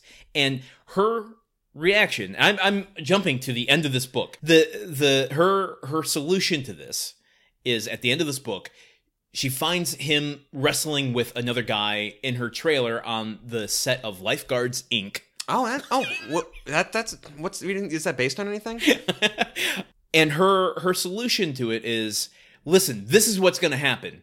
I'm going to so she this other guy wants her to read a script. She's like i'm going to take your script to cabo where i have a photo shoot and then when i get back i'm going to go on a date with you just to shut you up. Jimmy Deed. jimmy deed. Uh then she she kicks them both out of a trailer her trailer. She gets in a hot tub and then the book ends. She just gets in a hot, the book ends, they're just getting in a hot in, tub. in like a hot bath i should say like a bubble bath. She just gets in the bed. that's it That's like, get out of my trailer. Here's a hot bubble bath. No resolution. See ya in Starstruck. New York Times best-selling book. Uh, according to the New York Post, a sexy, sizzling beach read. According to Anne Rice, Star is an absolute frolic, clever, consistently witty, and often downright downright hilarious. Does Anne Rice just think anything that doesn't have vampires is hilarious? I, I think so. Yes, it's it's ridiculous. They weren't biting each other's necks. What? So I, I want to preface this by saying, like, on one hand, this thing never claims to be more than it is. Uh, so any criticism that I have here comes directly from not being the target audience. Like, it's called a beach read. I never go to the beach. Outside of like being the person with a, a, podcast that's been tasked with commenting on this book, um, I would never have read this. You know, I've read a lot of beach books about like private investigators and stuff that have not been great reading, but have all like been kind of a satisfactory meal at least. Yeah. Would you say this was not a satisfactory meal? Not at all. Would you send it back to the kitchen? and I'll go through my bullet points here yeah, yeah, as yeah. to why. Go through. There's no conflict in this book. Oh, okay. That's Not- a, that's a recurring theme. a single ounce of conflict. She starts out as this country bumpkin type. It really honestly feels like Jar Jar Binks quantum leaped into a blonde bombshell in Miami. oh, that's a nightmare. Welcome to the book. uh, is, is she a racist caricature too of, of white of- people? So she is sometimes content, sometimes uh, stories, really inept writers will do this where they think that a character arc means starting at one, you know, like so she starts at this this idiotic country bumpkin. I mean, like she's 22 years old at the start of the book and she's going on to to help uh, her, her friend on this modeling shoot before she gets into modeling herself and there are guys that are helping her with makeup Mhm. and they are the first gay guys she's ever met or seen in her life What I mean, where are you going to find gay people in South Florida? in miami yeah, I mean, it's And not like there's known for having a huge gay community. there, there's like four or five pages and they keep coming it keeps recurring throughout the book of her talking about her gay friends of like her experiencing and trying to process a gay guy for the first time. No one is that dumb or or naive or sheltered in their life that they don't know the concept of a gay man. Yeah, and then you know so this is what's frustrating to me about this is that he Landon is actively upset. I he's like clutching the book I'm like he's trying so it. hard not to tear it in half. If you're going to do a fictionalized account of your life, if you're not just going to do an autobiography or a biography, and you're going to do a fictionalized thing, invent some conflict. Yes, Invent some story. So she starts out as a nice country person, n- uh, country, nice naive girl. Mhm. She doesn't have any struggle and just f- happens to accidentally become a model that supersedes the actual model who was trying and working and doing stuff yeah, gets noticed, becomes uh, the spokesperson for a beer company, which she does in real life as well. It plays out exactly as Pamela Anderson's thing. From that, she gets noticed all around town and then gets invited to be on Man's Magazine. And they spend an entire chapter on her first airplane ride, uh, which is mind blowing to me. And like, how someone I, I get like but that's what this is the example of what they think the conflict is Yeah. is like someone who has never been on an airplane before going through the experience of figuring out how to get on a plane Ugh. and it's so not relatable and doubly so because what's happening is she gets there she misses her flight and then gets bumped up to first class Th- th- there's just like a metaphor for everything that's happening to her. It's just Yes. like great things and then more good things. Exactly. And so like she's so stressed out that she misses her flight. The the the person the the gatekeeper Gatekeeper, yeah, That's whatever. it, Yes, Is like I'm the key it's, master. it's no problem. Go wait in our expert or our expert our, our fancy expensive lounge that are for high flyer mile people. Uh go in there, order whatever you want, uh, and we'll get you another flight. Free of charge, all on the Man Magazine dime. Hmm. And she's like, "Oh, okay. Well, I am I gonna have to pay you back?" And it's just like, "Oh my god, I, I I'm wasting way too much time on this." But there, the other annoying thing is like every aspect of her book here is so thinly veiled for like there's not even any inventiveness in terms of coming up with new names or different story like she goes to man magazine not playboy Mm-hmm. Yeah. the man's gentleman's magazine it's Yeah, man yeah. magazine yeah, yeah. uh, she gets a job on lifeguards inc Yeah. and hammer time Oh, the original title for home improvement yeah, yeah, yeah. and Hammer Time stars Alan Thames. I'm trying to decide which of these I want to go into next here. The, the so other thing is just like it's it's also just poorly written. Yes. uh, that's no surprise. But I mean, it feels like a first draft of something where the perspective itself changes from like third person omniscient to third person limited within the same page. Mm-hmm. Yeah. where there'll be something where it's it's speaking generally about Star's experience and thought process and using explanatory that's not a word Explanatory, yeah, it is a word. explanatory words Fraser here, you've done it correctly. that her her thought process would be. But then later on the page, it would relate something to like the Philosopher's Stone or Yeah. something else. She gets off the plane and is met by this limo driver who she strings along for the rest of this book without giving a second thought. Nice. Just calling on him night and day to get her free rides because she's ignorant about whatever. It's really annoying. What he's in love with her, and she's God, I I don't even know. But he when she gets off the plane and she's like, "Oh, I'll show you around town. I'll take you to Blimp Field." She goes, "Blimps grow in a field?" you. You sent me you sent me a picture of that line in the book, and we're just so angry. I that like okay. Here's how I work, and then we saw this a little bit in uh, an earlier episode this season, where you give me a little inch of criticism. Like if you put me in that mindset, I go a mile in that mindset. Sure, sure. And so once this book lost me, which was page four, Yeah. um, it was a slog to get through. Yeah, and it's a long book. It's And I'm a slow reader, Red. so Oh. it just annoyed me. you, uh, the way suffered a long time for this. You've been waiting for this. Is your catharsis? And the the heartbreaking thing for me is that this is written. It's, go, it's ghost written by a guy, and I know you have some background on this guy. A little bit, yeah, yeah. yeah, well, launch into that a little bit. I, I mean, well, you know, having found his website and read about him a little bit, and he What's his name? I got it right here. Uh, Eric Shaw Quinn. Eric Shaw Quinn. Uh, you know, I w- what I know is that he had he was living in Hollywood. He had done some writing, um, not a not a whole lot of stuff. I think maybe he had written one other thing. Uh, Pamela Anderson basically hired him to write this book or to write the books. And the way the writing process, I think at least for Starstruck, maybe for Star as well, was he would come over to her, her house. She would have her chef make them a huge breakfast or lunch or whatever, and they would eat, and she would just tell him stories about her career and what had happened in her life, and then he would take them and try and turn them into a story, and then they would just have a series of meetings like this that he would fictionalize. Um, I also know like he is he is gay. He is openly gay. Uh, he was in the closet. uh, Like he wasn't out to everybody at the time. I think she knew, and then she outed him on TV when Oh, promoting God. the book, uh, which That is something that he's sucks. mentioned. Yeah, it's not great. It's not great. Not what I would have done. Uh, but you know, hey, whatevs. And um, and now he lives in Canada and isn't really writing stuff anymore. I mean, I don't know. Like, as as someone who who has done, you know, who who is a who writes professionally, like not the kind of shit I want to do, but like for Yeah. you know advertising and stuff. I, I have been in plenty of cases where I could make the thing good, but the person I'm working for uh, Sure, has their yes. own ideas that makes it shitty. So I don't wanna think that's even limited to writing. I mean, that's oh, any creative yeah, project, graphic right? design, web design, anything. Yeah. So I, I don't want to burn him on this, but um, yeah, he uh, the, you know, this basically came out of a series of, of breakfast interviews. and at the end of the day, she has to approve it. Of course, You know, course, it's her yeah. name, it's her image, uh, everything that's on it. I mean, it's basically her story. She's the one that has to give the final.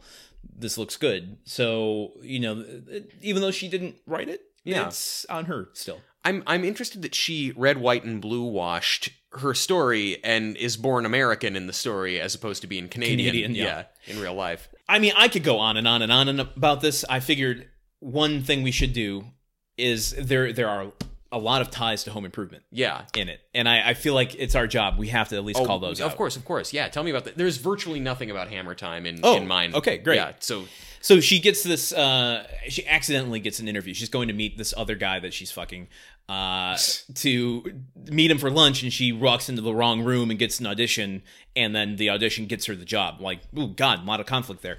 Uh, anyhow, the the show ends up being Hammer Time, starring yeah. Tim or uh, starring Alan Thames.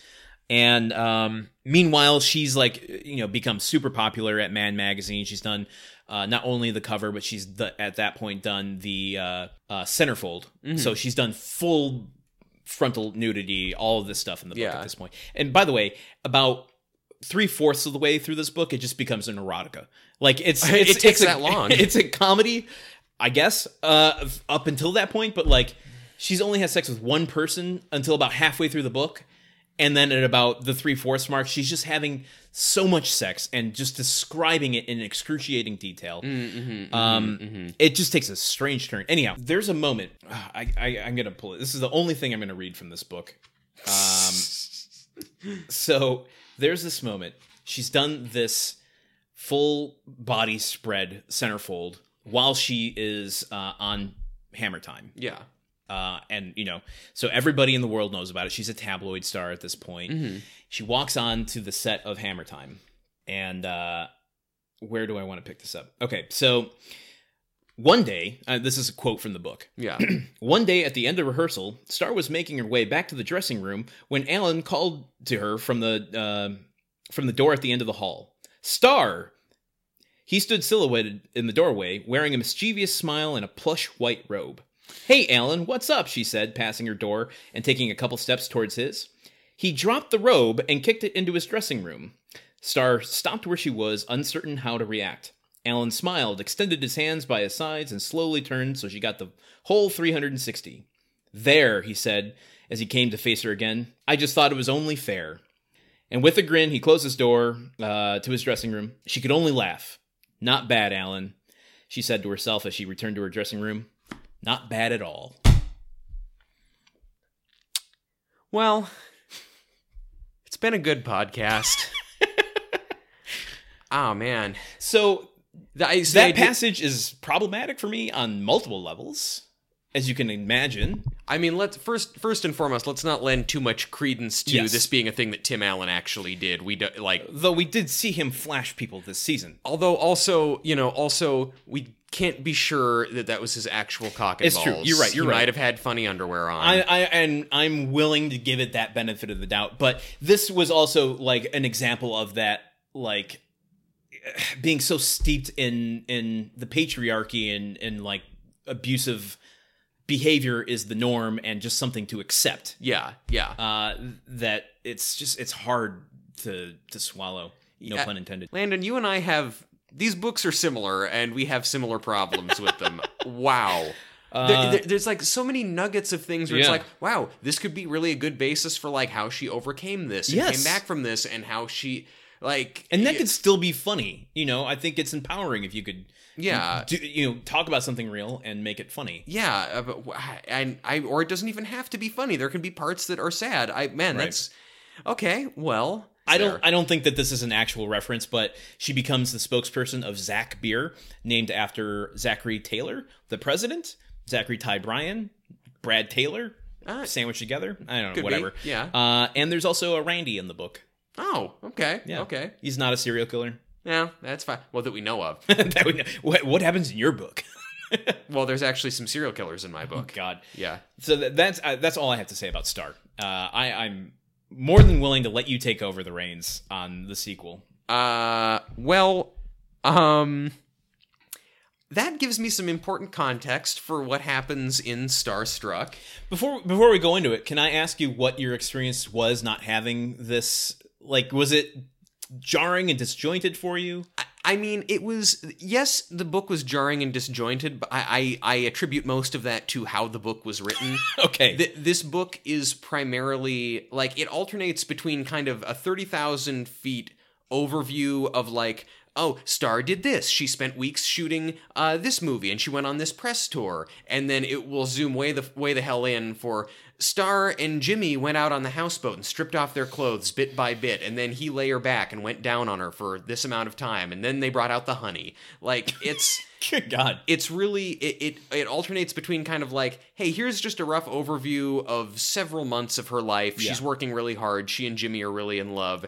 Uh, here's here's here's 10 pages of them having sex on a boat and they have they have a lot of sex on a lot of boats.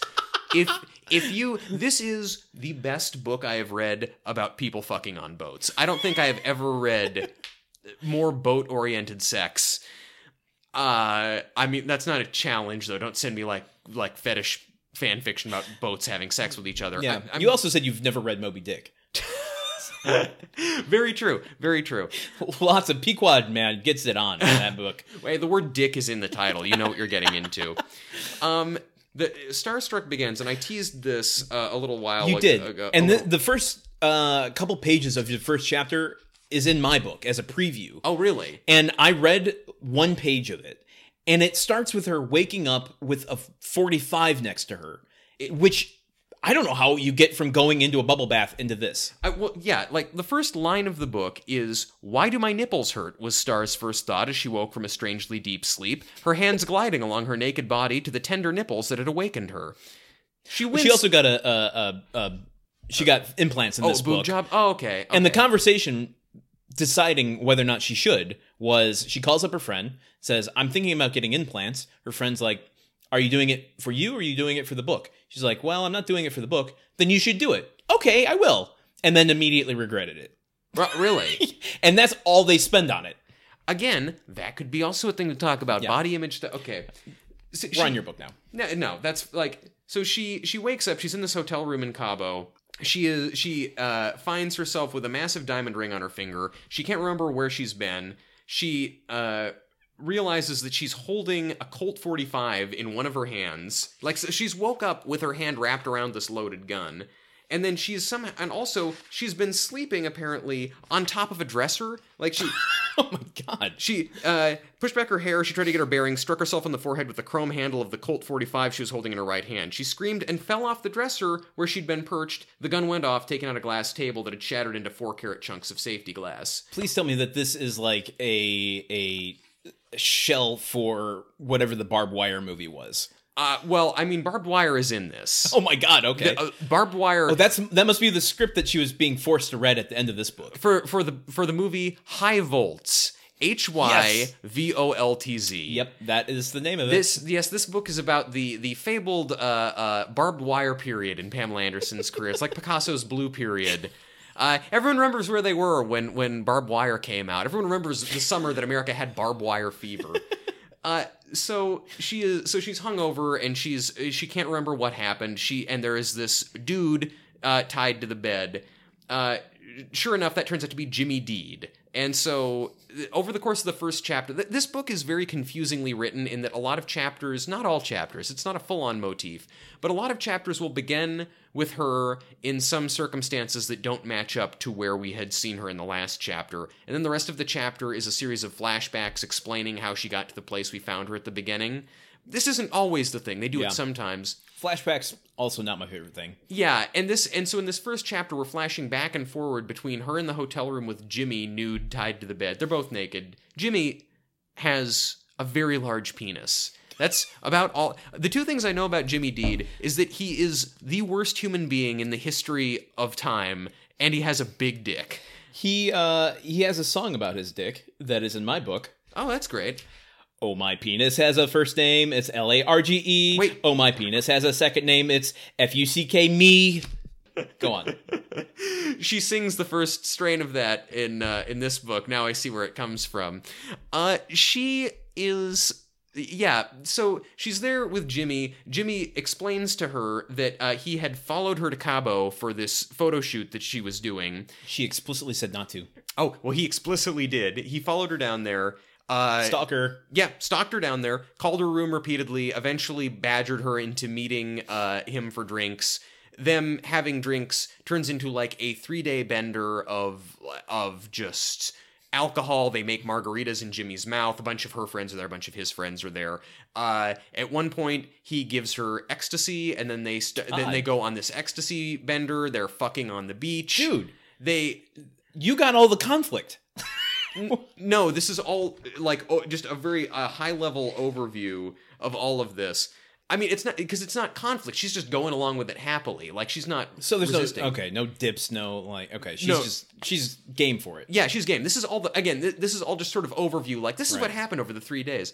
So they they uh ha- they have all this time this bender together. Which at one point after I think she gives him a blowjob under the water while they're in the surf, he asks her to marry her. And so they get married. They get married uh on the beach. She's like wearing a white bikini. I that's one of they don't actually like this is stuff that he is telling her like she doesn't remember getting married to this man he just explains this to her in the hotel we don't even as the audience we don't even see this actually happening. We hear it recounted to us while they're naked in the bedroom. They fuck a couple times between flashbacks. Of course. uh she's like she's like jerking him off really slowly to get him to give her more details whatever.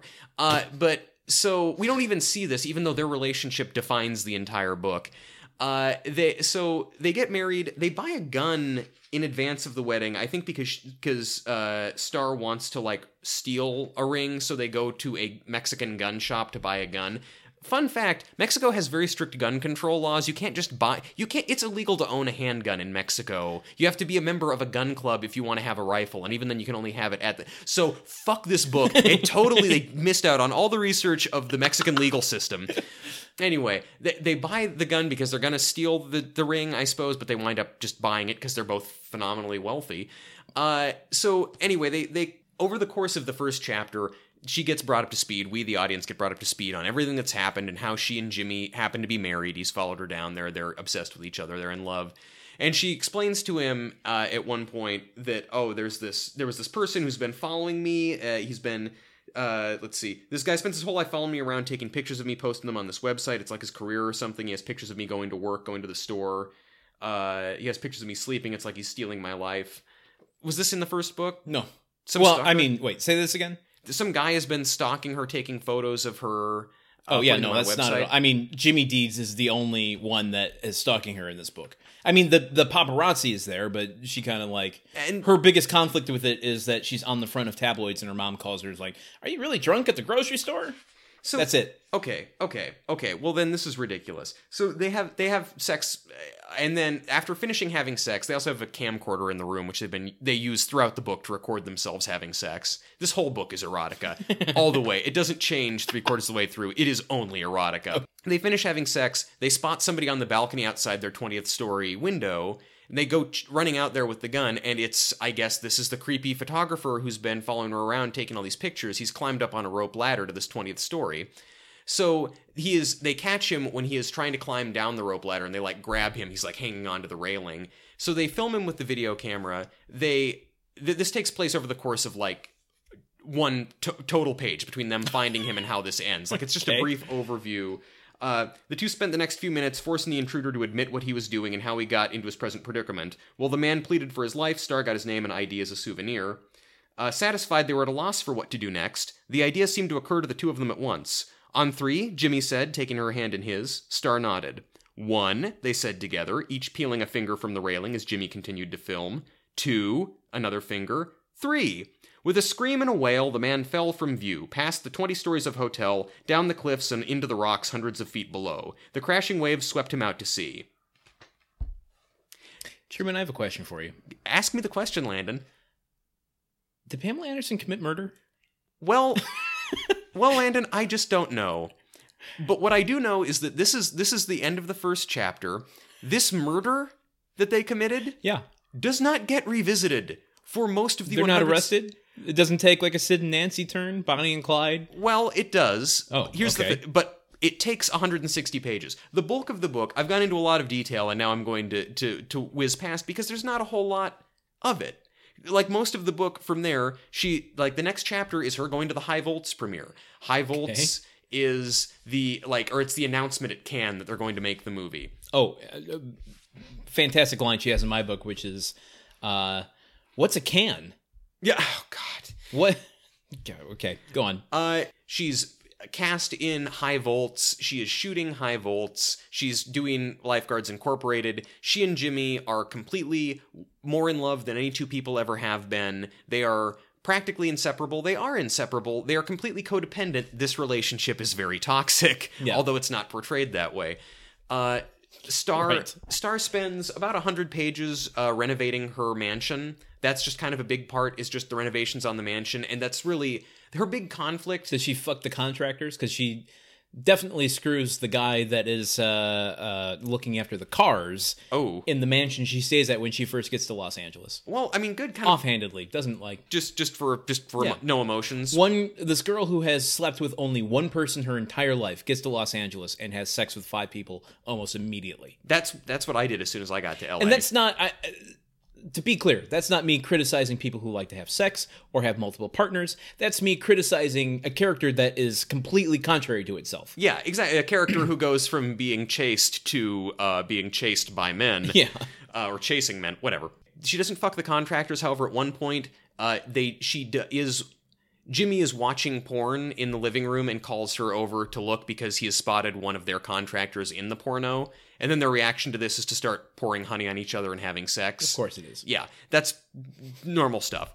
Uh, so her big conflict is uh, you know, she's under so much stress because she's on Lifeguards Incorporated, she's on Hammer Time, she's shooting Hy Voltz, and she's trying to renovate her mansion. And she's so in love with Jimmy, and she and Jimmy just never have enough time together. They're just always trying to get some time together. Such relatable problems. Star and Jimmy are, by all accounts, horrible human beings. They are terrible. They are garbage. She's been cast in this movie Hy Voltz in the lead role. She, but but she is constantly sabotaging the production. There's one there's one bit where they're like calling her like, "Hey, we're you know we're here to pick you up for to to go to set," and she's like not even ready. She's still in bed, and she's like, "Okay, I'll be right down," and then she like hangs up the phone and like curls up next to Jimmy again, and it's just like, "Ha ha, that's Star." At one point.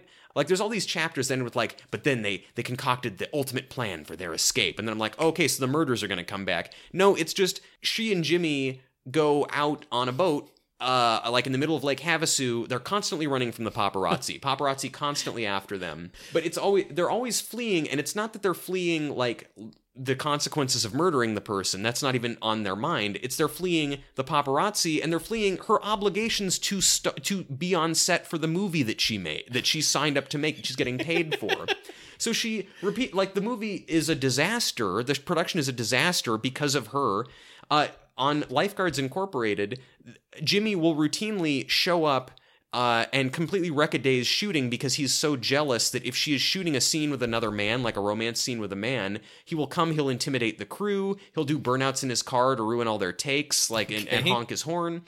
He is so completely possessive. After they fir- when he first comes to her house after they get married, he finds men's clothes in the house. He comes bursting into the bathroom, dumping the clothes into the bath, screaming at her, calling her a whore, so incensed that she's had relationships with men in the past. And it's played as a, a comedy. Sort of. Yeah, I mean it's scene, like right? it's played as a sweet moment where she talks to him about it and then he cools down a little. I Okay. so they and and I mean they were they see I mean of course every time that they try to get away from it all I mean at one point when they go out on Lake Havasu they have a sex scene where they pour uh, pina coladas all over each other and fuck while the boat is traveling in circles in the middle of the lake. Later on then Jimmy decides that he wants to videotape someone else having sex with Star so they pick up a dock boy from the marina go out in the middle of the lake. Uh, he's fooling around with Star, and they're get you know uh, doing all the foreplay, and he's just about to start having sex with her when then Jimmy gets filled with rage and jealousy, grabs this kid. He's like I don't know twenty or something. This this guy is they've brought in to cuckold. Uh, throws he throws this guy naked off of the boat into the middle of the lake, and then they just Down 20 stories into the ocean. and they just motor away from this guy who they've left naked in the middle of the lake in the middle of the night, laughing at him, and then fuck on their own. So, a potential double homicide. yes, I mean, how do you feel about reading a story about such shitty people? I feel horrible because, Yeah. because at one point Star's mother falls ill and dies in the By the in way, her mother, I don't know if you got her parents' names in this. no I don't think so. Lucy and Ricky. Ah. great. Yep. Great. You only stole from the oldest sitcom in the world. her her mother um, falls ill and dies, which is described over the course of two and a half pages. Uh, her mom's last words to her are, "Remember, it's your choice who you are." Star is a shitty person. She killed someone. Yeah, maybe she shouldn't have that choice anymore. Uh, furthermore, uh, so her mom dies, gets two and a half pages. Later on, uh, Star's dog Muttley dies. Oh, Muttley. Now, th- this throws Star into so much grief that she is unable to move or speak, and they spend an entire chapter talking about the process of scattering Muttley's ashes at sea from, you guessed it, a boat. Uh, so, so way more tears shed over her dog They than should her have mother. done it over jetpacks. Ab- well, yes, with how much money they have.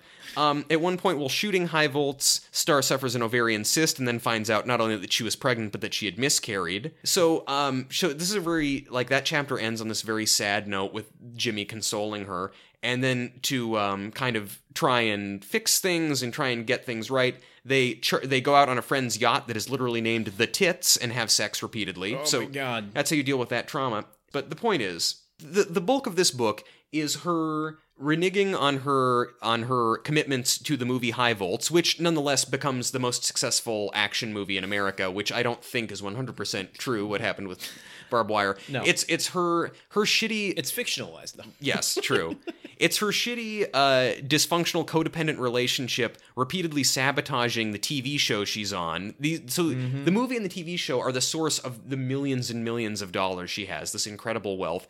So Jimmy sabotaging that show and her just like haha whatever. At one point they the there's an extended subplot where the producers of the show have to concoct this elaborate ruse suggesting that uh, that her love interest on the show is gay that the actor is gay so that Jimmy won't flip out and like ruin everything. They're they're So- concocting a Three's Company scenario exact yes just so they can avoid a, uh, avoid a third murder. Yes, in in the middle of all of this, there are occasionally scenes where it's Star and Jimmy late at night, like dumping a bag into the water or burying some object in the woods, and them having a weird conversation. These are little brief things.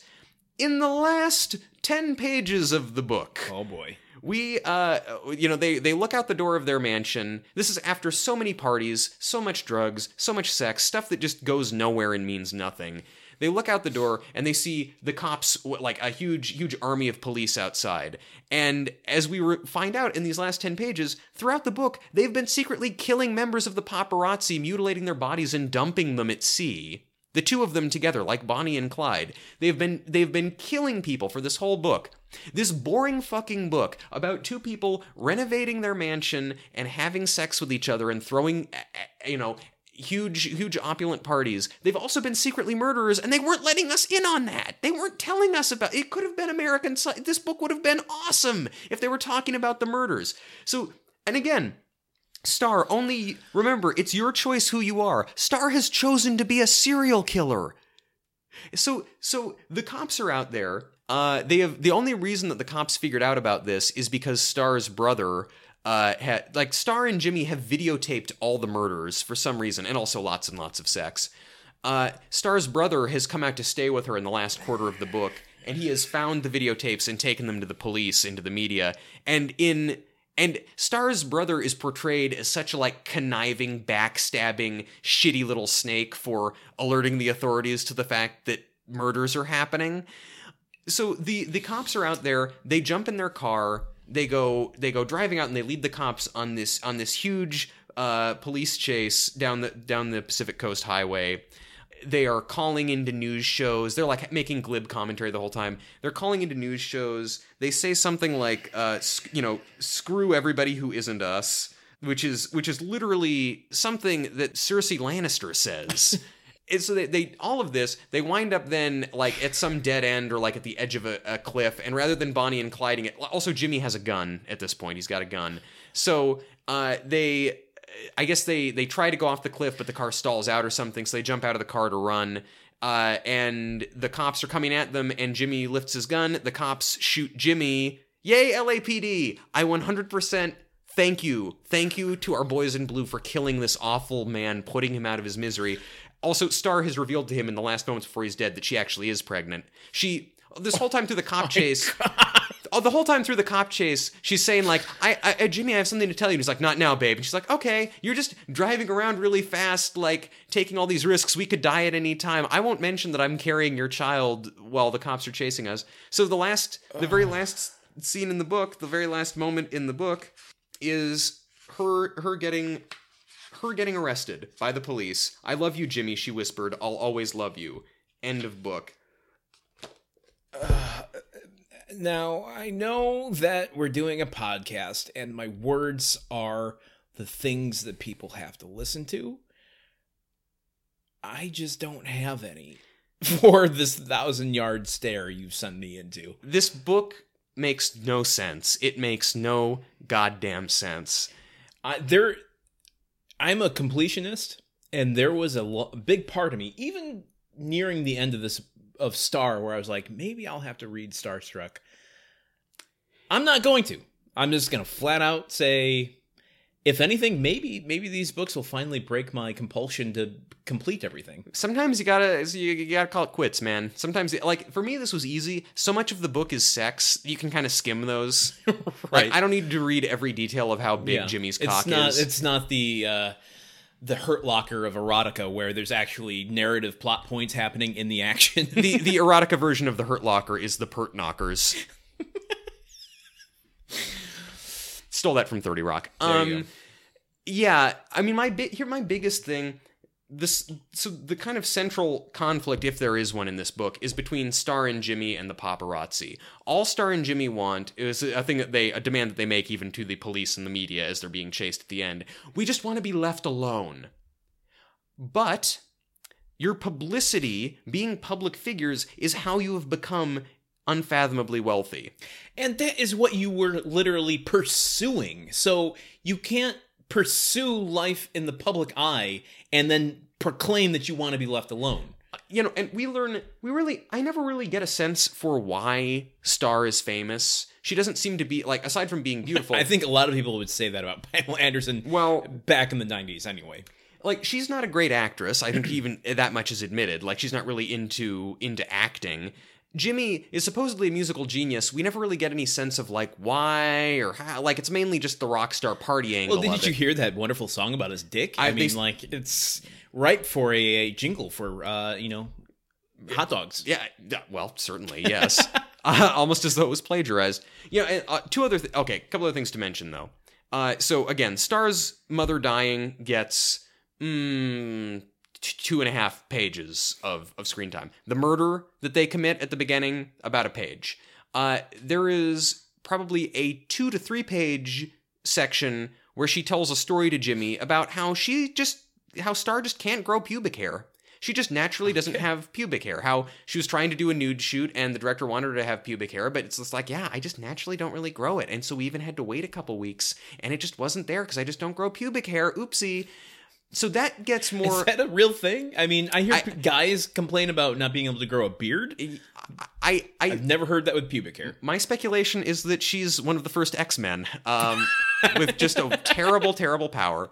Uh, so there's this big section, you know, there's like three pages. She, she spends more time talking about her absence of pubic hair, her natural absence of pubic hair, than she does about the murder of an innocent person. Well, yeah, a murder of Yeah. a mostly innocent person at the beginning of the book. Well, innocent in terms of being murdered. Yeah, certainly. No one need like this isn't it wasn't like they found him like molesting a child. This is someone who was taking pictures of them. And they spent there is an entire chapter in this book. One full chapter that is that consists of a conversation between Star and her three uh, gay makeup assistants where they are teaching her in detail about how to properly prepare yourself for anal sex.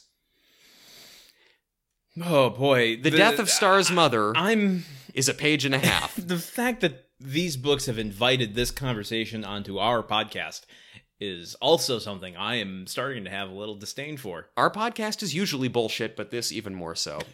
So, um, you know, I'm sorry that our last Pam's Corner has to be this way. Uh, but I'm gonna I'm gonna say that if you read only one book this year, uh, make sure that it's The Goldfinch by Donna Tartt. Wonderful book. I believe it won the Pulitzer Prize. Moved me to tears many times. A really uh, uh, kind of like heartrending.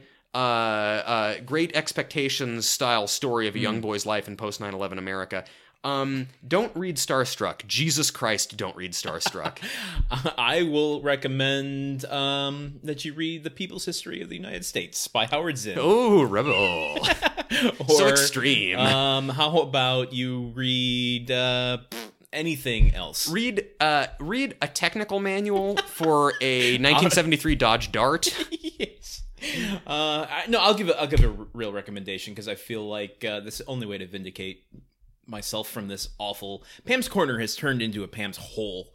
I feel like. well the Pam, pam's hole gets a lot of use in these books too sorry so to dig my way out of this hole, um, I will recommend House of Leaves. oh okay If you want a very esoteric, uh, somewhat terrifying, somewhat interesting, still involving a little bit of erotica, but also terrifying stuff about a house that shouldn't exist. okay So there you go. that sounds great Yeah. yeah well i don't know what's left of my soul now having taught i feel good that we've been able to exercise i'm glad that the reading pamela anderson's novel stage Yeah. in our lives is over Here's what we're gonna do. I, I do this in protest, but I'm still gonna do it. I'm putting both Star and Starstruck in our Tool Time corner. pam's corner has entered tool time corner and they are they are there with "Don't Stand Too Close to a Naked Man," which is more the moral of these books than probably Tim Allen's book. I'm being perfectly honest. Uh, cut print. That's it. That's all. That's all there is, folks. And our other full time stuff. Uh, Jesus. This has been the final Pam's Corner, and I never thought I'd say this, but thank God. Yeah. we did as much as we could with this. Well, I guess this is um, as good of a spot as any to to cut until next week uh, Yeah. for part two of our super spectacular. leave you leave you wanting just a little bit more, just like uh, Star did to that uh, harbor boy who they picked up for a little menage a trois on the boat. We're, we've got you almost there, and then it's like, wait for more podcasts. Is it creepy yet? It's way creepy. It's I, I'm like, yeah, I, I'm. I didn't think we could get any creepier than we just got, but we got there. Um, all right, guys. Well, so stay tuned next week for the second half of our big spectacular here. Uh, so what what do people have to look forward to next week? Okay, so in part two of the Grunt Works season two super finale spectacular, should have thought of that about ahead of time. A palooza. A Palooza, yes, yes, Fest. Uh, you can expect an interview with special guest Eric Montgomery of Fan Theory World. He'll be joining us to uh, talk a little bit about some of the fan theories from this past season that were hot, and some of the fan theories from our past season that were not hot. Uh, Right. A veritable uh, early prototype of Facebook.com. uh, we are also going to be going over some of our favorite moments from the season, Yeah. favorite episodes, Guest star. MVPs. Oh yes, And- and don't forget you can uh, vote on our Twitter right now for uh, the People's Choice MVP. Oh, yes. Um, that is a poll that's going for the next uh, week or so. I think Richard Karn is in the lead right now. Oh, so, really? Yeah. Uh, turn the tides if you guys really want someone different. You can find us at uh, Gruntwork Pod. We've also launched a merchandise page filled to the brim with curated home improvement uh, merchandise. Obviously, that's what you put on a merchandise page. I mean, we could we could have freaked him out and put something else on there. We could have put a bunch. Of, we could have put all of my handmade Fraser merchandise up there. hey, I'd buy some of that. It's very exclusive. Um, so if you are looking to get uh, Star or Starstruck, um, do so at your own risk, but know that getting it through our website also helps us keep the lights on and the mics plugged in. it, it helps to do it helps to, to create something good out of all of the hurt and pain and torment that you will give yourself by reading those books. Uh, lastly, if you enjoy our show, please share it wherever you can. That means social media places. That means uh, word of mouth. Tell your parents. Tell your little siblings. Uh, well, not not too young. Let's have like a cutoff at like seventeen, maybe. like we don't want kids listening to this Listen, show. We talk about a lot of sexy stuff. the internet exists for kids that are under.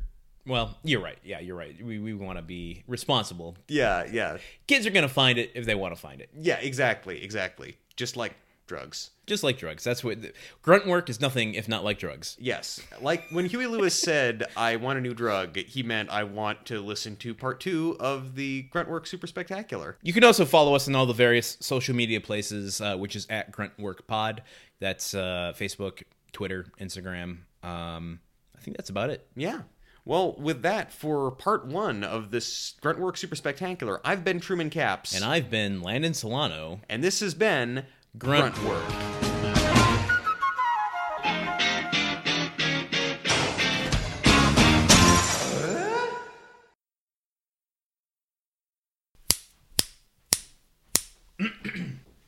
I Uh, think my my my goal for season three is to start incorporating more more impressions. Yeah. Yeah. Mo- more impressions. You're, th- you're like, Well, because you you take the grunt of the The grunt of the. the brunt. No, we're replacing the word brunt with grunt now. That's that's that's our mission for season three. But go on. Um, yeah, you take the brunt of the impression uh, burden. I think I'm gonna. I have a very limited range of them though. So do I. That doesn't stop me. Yeah, but I could do like Walter Cronkite. I could do uh, Marlon Brando and The Godfather. okay, okay. Um, that's about it. well, we can do well, but that's the thing though. We can like I we can do Andy Rooney and Walter Cronkite hanging out with Marlon Brando. I mean, that's the. you know what I like about The Godfather Part Three? Wasn't that good. I wasn't in that one, so I don't really care. You know what I like about bisexual actors? they have sex with both people. And that has been the news for April sixteenth, two thousand eighteen. Walter Cronkite has left the building. oh man.